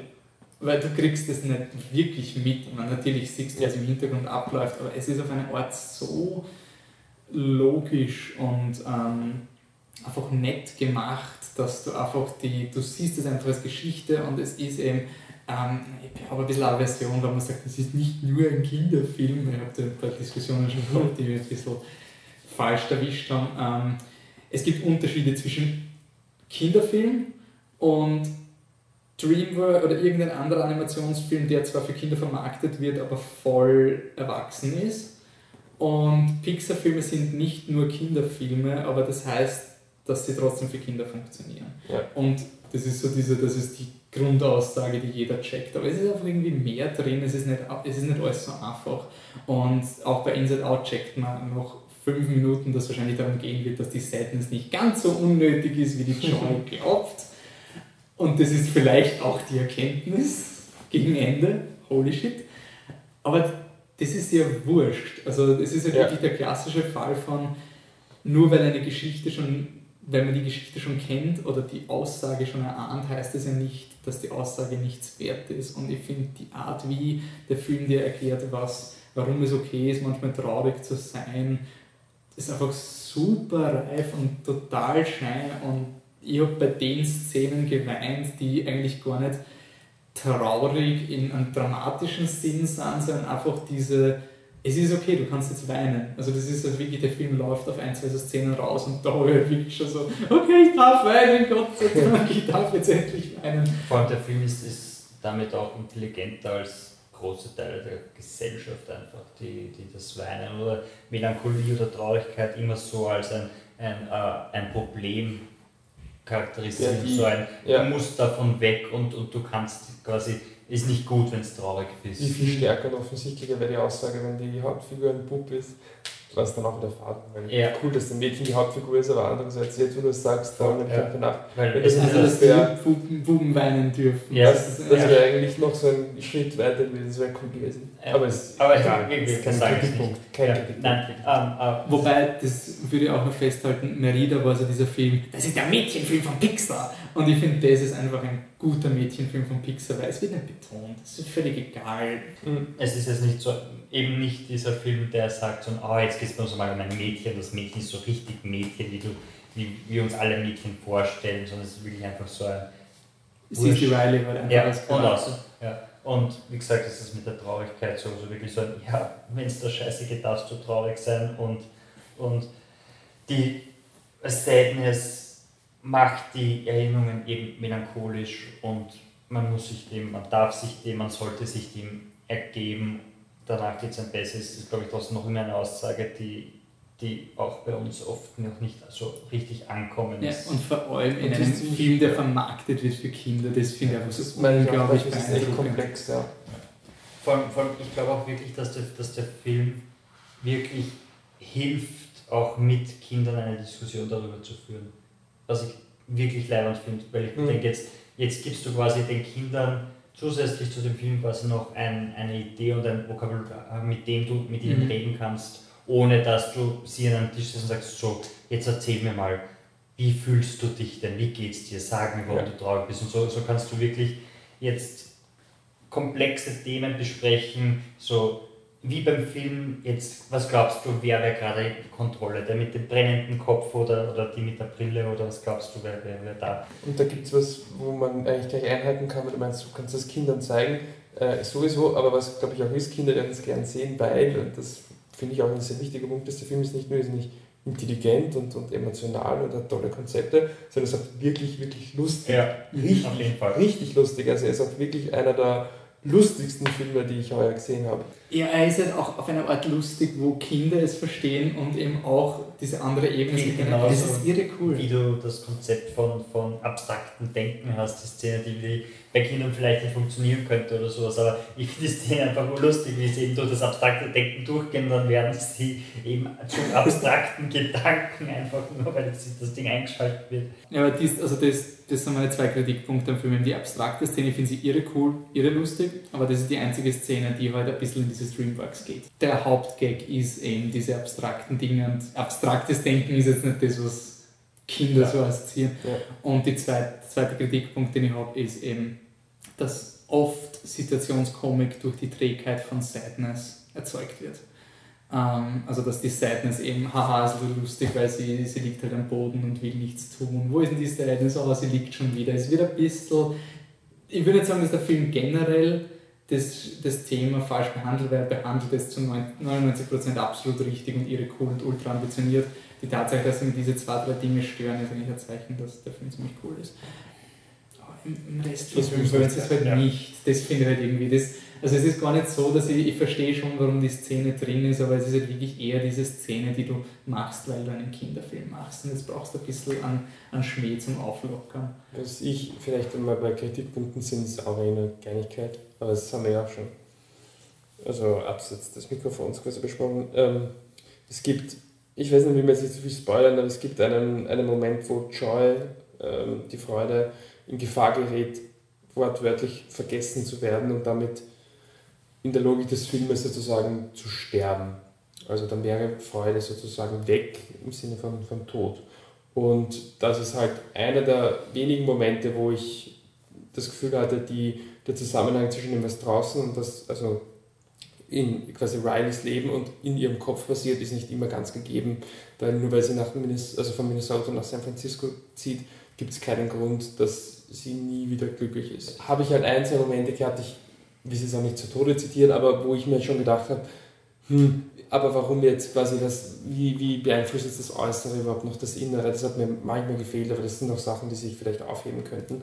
Und also wenn man, wenn man ihn öfters sieht. Und das zweite kleine Kritikpunkt, vielleicht, was mir einfach persönlich sowas nervt, er hat Szenen von, von Doing Gender, also wo Geschlechterklischees ähm, propagiert werden, vor allem eine, die ich es ist zwar lustiger, ich finde es aber nicht gut, da sitzt der Vater am Esstisch und er kriegt nicht mit, dass die Mutter einen Konflikt mit der Tochter hat und ähm, er, ist, er hat der, der, es wird in seinem Kopf so dargestellt, dass er das nicht mitkriegt, weil in seinem Kopf schauen alle ein Fußballspiel und also alle Emotionen und achten quasi nicht auf das, was passiert. Und andersrum bei der, bei der Frau ist es halt so, dass sie, das kommt dann auch später im Film nochmal Gag, dass sie halt alle noch schwärmen von einem Typen.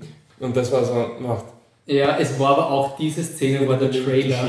Und da habe ich mir gedacht, ich meine, er wird sicher lustig, aber das schaut ein bisschen plump aus. Ja, also das war halt, halt die klassische genau. Männer sind vom Mars, Frauen sind von der Venus-Szene. Und das ist, aber das ist jetzt sehr abstrakt, aber ich habe am Anfang des Films ich mich echt zusammenreißen müssen, dass ich das ganze Konzept nicht unfassbar unheimlich finde. Und ich finde auch, die, das kommt in der Szene, wo sie diesen brasilianischen Hubschrauberpiloten anhimmeln, so stark raus, dass die Gefühle ja leben ja quasi nicht so wirklich selber, bekamen sie ein bisschen eingesperrt vor. Das war, ich mich manchmal, ich Momente kam mich dachte, na, na, schüttel das weg, schüttel das weg. Aber am Anfang vom Film war ich wirklich so, also einen kalten Schauer bekommen, so, die Gefühle können nie entscheiden, was passiert. Die werden nie ein eigenes Leben haben. Die, müssen jeden Tag aufstehen und immer das machen, was, was, was von außen quasi passiert. Ein Moment, wo, wo ich es wirklich stark empfunden habe, okay, alle fünf Emotionen himmeln den Typen an, aber sie werden halt nie was von ihm haben, außer das halt ich meine, wisst ihr, was ich meine? Ja, okay, selber werden. ich finde es, ich, ich, ich, sie machen es für die Frau sozusagen. Ich finde es ja. viel schlimmer, dass, dass Traurigkeit quasi die Kontrolle oder die Chefin ist von der Mutter.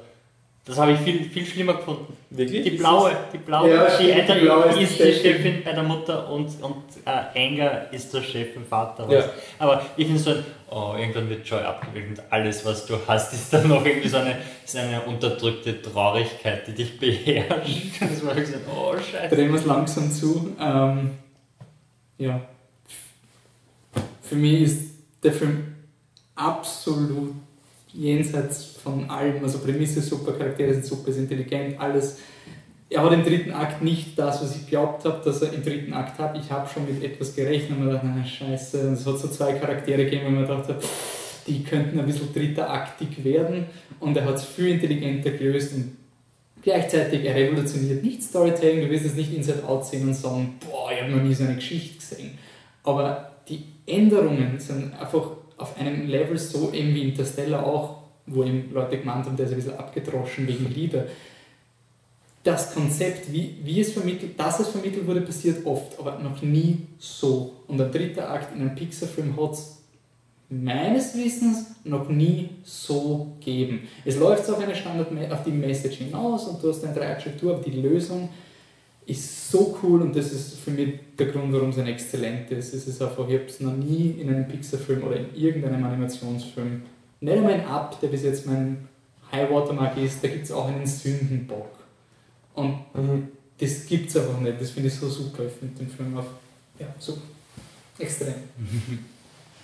ohne irgendwas von dem zu widersprechen, ist bei mir nur sehr gut, oh Gott, ein starkes, sehr gut, wie furchtbar kritisch ich doch bin.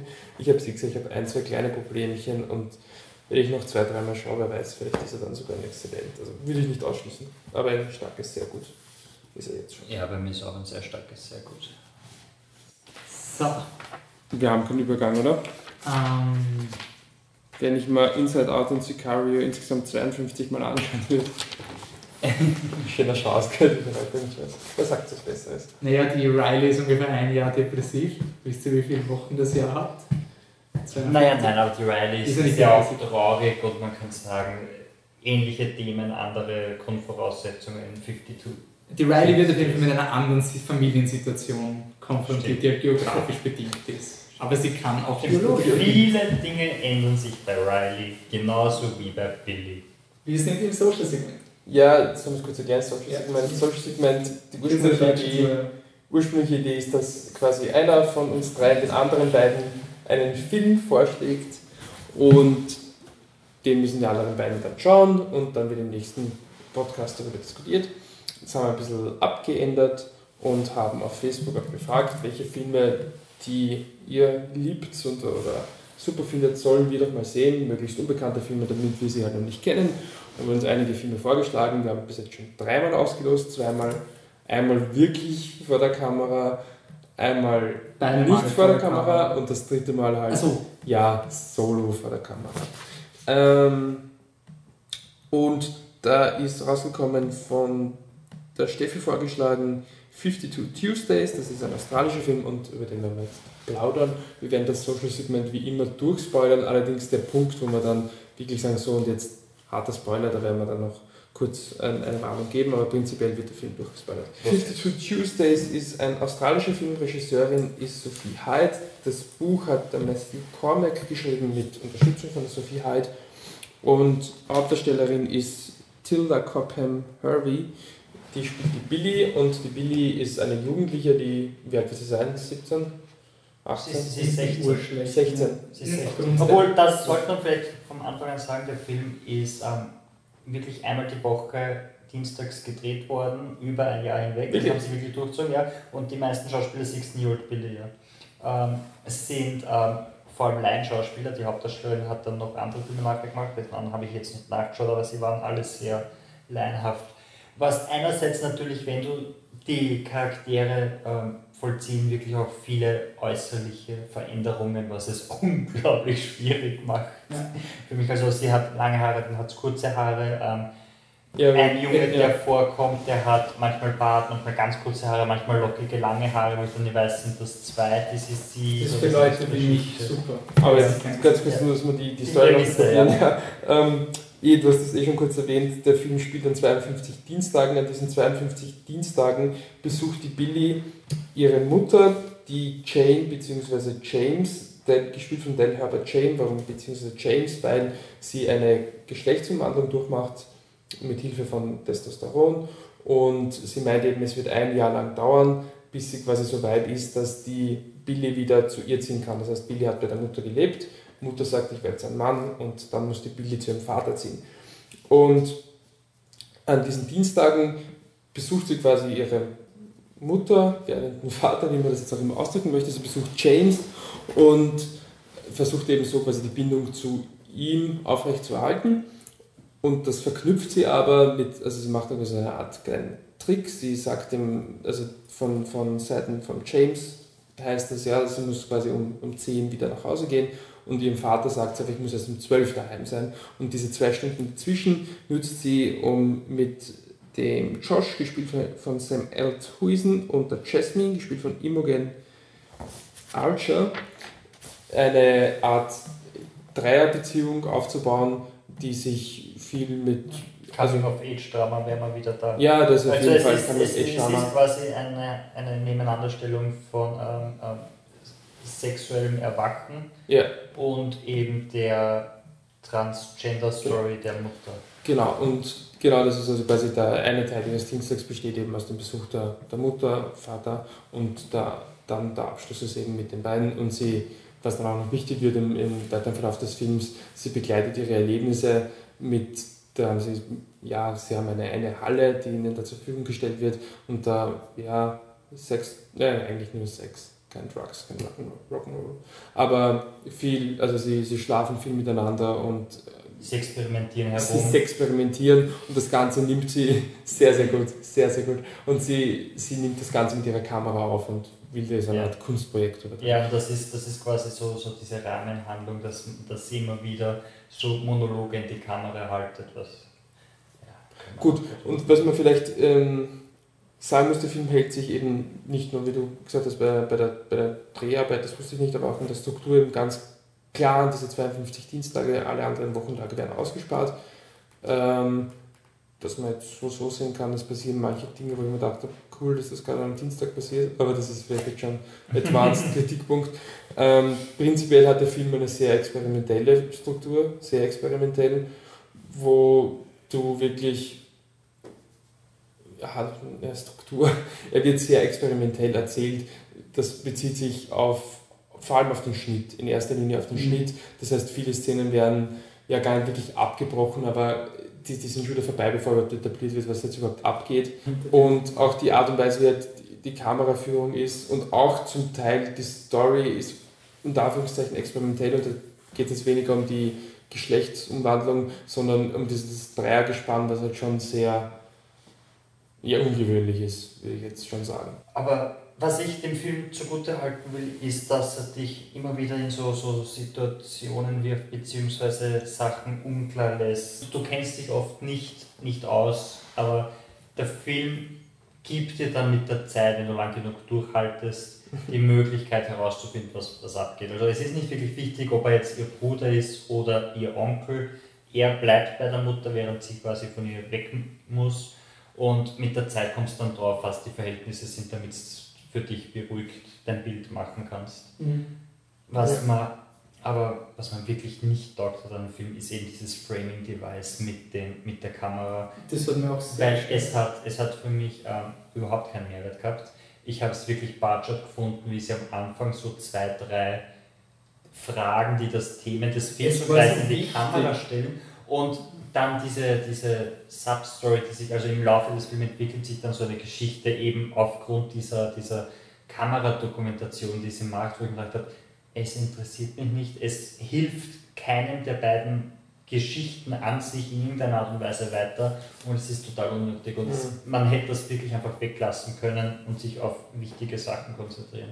Ja, aber ich habe es zum Beispiel ziemlich cool gefunden, dass mit jedem anscheinend haben sie es eh über die Wochen gedreht und dann waren es wahrscheinlich auch Nachrichten. Wann der, dieser Titel kommt mit Tuesday Nummer so und so viel, ja. siehst du halt so Nachrichtenbilder. Und das ist irgendwie cool gefunden, einfach als visuellen Kontrast mit, was der für dich geht die Welt vielleicht unter. Ja. Genau, das, das, das sein. Und ja. dann was in der wirklichen Welt passiert. Und manchmal passiert in der wirklichen Welt nichts Schlimmes und in der Handlungswelt was Schlimmes und manchmal ist es umgekehrt. Das ja. halt irgendwo ist mhm. ein Orgakrieg. Während du dir das anschaust und die Nachricht passiert, passiert auf der anderen Seite der Welt irgendwas ganz anderes oder ob das für die Charaktere ist. Oder ich glaube, es ging wirklich um die Überbewertung der eigenen Probleme. Das wird ja am, am Schluss auch, also Überbewertung, um die ja. in, in Kontrast stellen. Ähm, es wird auch am Ende, äh, gibt es ja auch einen, wird ja auch dann von, von der von der Jasmine, jetzt sowas jetzt konkret zu spoilern, wird es dann auch wirklich ausgesprochen. So quasi, Herrst, jetzt reiß dich mal zusammen, es gibt wirklich Schlimmeres als eine Mama, die zum Mann wird.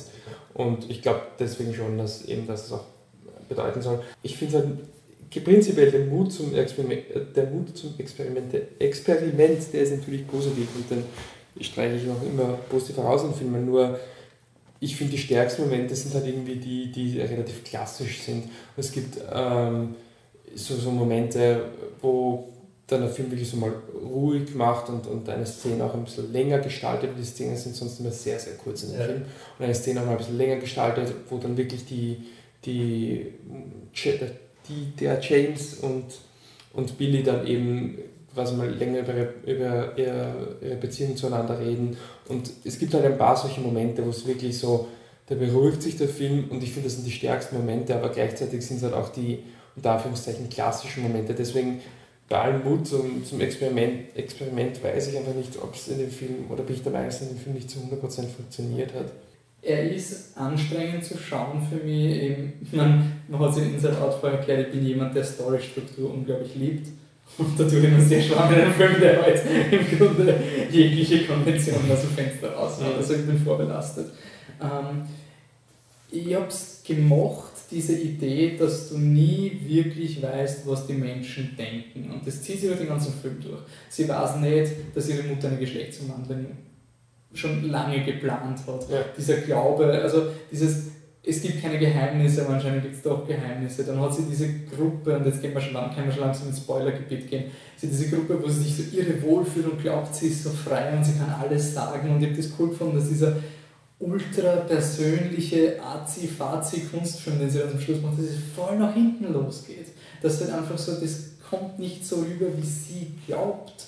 Aber sie hat. Und das habe ich irgendwie cool gefunden. Ich finde, es war überhaupt nicht persönlich.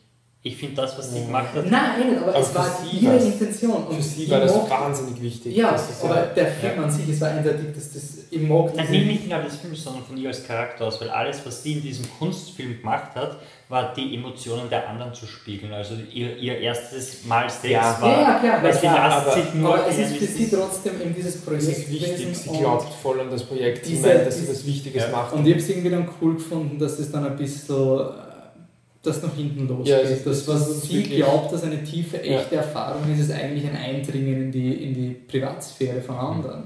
Ja, und sie entmystifizieren das Ganze. Und das war eigentlich ziemlich cool. Das war dann der Punkt, wo ich den Film irgendwie cool gefunden habe, weil man dachte, aha, wow, das ich hätte wirklich, ich habe gedacht, es geht dann wirklich um diese tiefe Aussage, und sind wir nicht alle ein bisschen mhm. und ist die ganze Welt nicht ein bisschen. Und ich habe es irgendwie so cool gefunden, dass dann einfach um ein Missverständnis geht auf eine Dass sie da, da Scheiße gebaut hat und sie schaut so in die Runde und, und versteht nicht, wieso keiner sieht, was sie da gemacht hat, mhm. also aus ihrer Perspektive. Das ich und der ja, Film gibt ihr aber nicht recht. Ja. Das fand ich und ich finde es aber trotzdem cool, dass sie halb recht hat, eben mit diesem zurück auf Inside Es ist wieder so der, der Konflikt. Sie sprechen nicht an, was das Problem ist, dass, sie, dass man das nicht macht, dass man Videos von diesen Leuten nackt verwendet. Sie halten sich an einer gesellschaftlichen Konvention fest mit du bist 17 und das ist Underage und Kinderpornografie. Und das ist für sie natürlich absolut kein Grund. Und das finde ich so cool, weil sie irgendwie sagt, dass du am Thema vorbeiredest. Mhm. So, es geht jetzt nicht darum,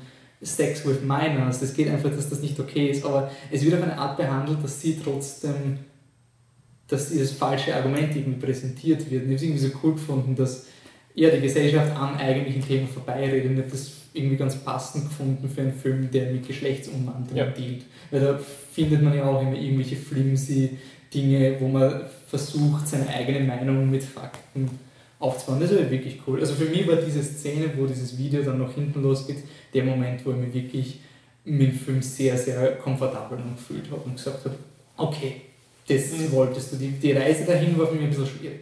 Gut, ja. äh, ich will nur eine Szene festhalten, die mir nicht gefallen hat, weil der Film genau dann mit seinen ähm, mit seiner Überzeugung bricht. Die San Francisco-Szene, weil die habe ich hat mich gestört. Kannst du mir sagen, nein, nein, nein, die Szene, die ich meine, ist, wo der Bruder kommt, der hat dann zum Schluss noch eine Kopie vom Video, von diesem ja, Sexvideo. Und zum Schluss, und das habe ich eigentlich ganz cool gefunden, dass dann so ein, hey, er ist ein ziemlicher Creep, so ein Arschloch.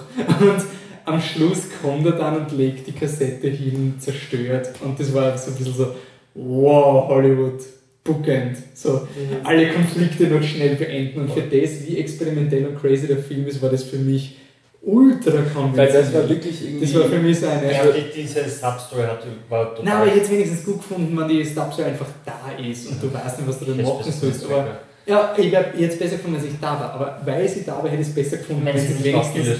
Manche Ja. Konflikte, die sind noch immer da. Ja. Okay. Ja. Ja. was von mir ist empfehlenswert. Du wolltest Patrick, noch San eine Francisco. Zahl Nein, mach Ja. mal Rating und sein letztes Kommentar vor. Also, Nein, ich wollte sagen, mein letztes Kommentar. Ähm, mir hat diese San Francisco-Szene, auch wenn es noch relativ kurz war, ähm, überhaupt nicht taugt, weil für mich war der Film die ganze Zeit quasi aus der Billy-Perspektive, auch wenn der Film ihr nicht recht gibt, aber es war trotzdem immer aus ihrer Perspektive und dann bricht ihn damit einfach für fünf Minuten, um die Mutter zu zeigen, wie sie auf, auf äh, Selbstfindungskurs in, äh, in äh, San Francisco ist, obwohl sie das alles aufheben und dann der Billy schickt und man das quasi so, sowieso umgehen hätte können. Mhm. Also das war, das war so, so ein, wieder ein Buch mit Konventionen, der, der inhaltlich keinen Sinn macht, weil es sowieso anders präsentiert wird am Schluss. Ja, ein paar Rating ist wirklich schwierig bei mir, weil auf die behandelten Themen und die, der experimentelle Ansatz ist ja eigentlich positiv zu bewerten. Nur das Ergebnis ist halt dann doch wieder was, wo man sagt, so, pff, ja, eh, eh cool, dass er es probiert hat, aber er kriegt halt keinen keinen Freifahrtschein, nur weil er es probiert hat. Und äh, ja, ich würde ihm dann doch eher ein Lauern geben, weil ich bin der Meinung, dass, dass diese äh, Kamerageschichte zwar nett ist, dass sie vorkommt und so weiter, aber es bringt nicht wirklich was und ich finde, es hat mich nur rausgehört und stört eigentlich eher. Also von mir aus ähm, ist ein Lauern. Ich gebe mir empfehlenswert, weil ich eigentlich habe ich dieselben Issues wie du. Ich finde auch, dass die Experimente den Film mehr schaden als gut tun und auch, dass irgendwie das Thema schadet prinzipiell schon gar nicht so wahnsinnig viel ist. Aber ich bin immer zu haben, wenn jemand was probiert, gebe ich ihm immer so ein bisschen einen Pluspunkt. Deswegen ist für mich ein. Es ist sicher. Ich- Was? Nein, Ja. für mich ist es ein empfehlenswert, aber Okay. Ähm, wenn ihr uns Filme vorschlagen wollt für das Social-Segment, dann, Patrick, wo können wir das machen? Dann könnt ihr das auf großartigen Facebook machen, bei facebook.com slash flipthetruck. Also auf Facebook ist großartig. Es ist grandios, grandios, wirklich super. Kann ich Patrick hat nämlich Facebook. Ich habe jetzt, ich habe jetzt Facebook. echtes. Ja, ja stimmt, das gibt es nicht wirklich. Ich kenne mich zwar noch nicht aus, aber ich habe viele technische Fragen. Aber was soll's. Wolfi, du bist ja jetzt. Nein, warte. Oh ja, du bist auch nicht so gut auf Twitter unterwegs. Jetzt sag uns mal, wenn wir dir sagen, Wieso bin ich nicht gut auf Twitter unterwegs? wenn du immer noch als Twitter Truck twitterst. Achso, ja, stimmt. 54 Followers mittlerweile. Moment, hast du nicht gesagt, ab 50? Ja, eh, muss ich jetzt eh irgendwann machen. Twittert mich an, damit ich endlich einen eigenen Account hast du kriege. gar keine Follower mehr. Flip Also, unterstrich, er. Flip unterstrich der unterstrich Truck. Michi, wo kann ich dich antwittern? Auf hipstersaurier. Aber Patrick, wenn ich dich Auf- auf Facebook gerade nicht finde, wo finde ich dich auf Twitter? Ja, auf Twitter findet ihr mich immer unter @existentcoffee. Zudem sind wir alle. Wenn ihr ihn retweeten wollt, dann geht das nicht, weil seine Privacy-Settings so sind, dass man seine urgenialen Gedanken nicht retweeten kann, Profil gesperrt das ist. geht nicht. Man kann Man nicht kann retweeten. Nicht retweeten. kannst ihn nicht retweeten. Twittert ihn an und sagt, sie wollt ihn retweeten. Ihr wollt ja schon ein paar Mal was.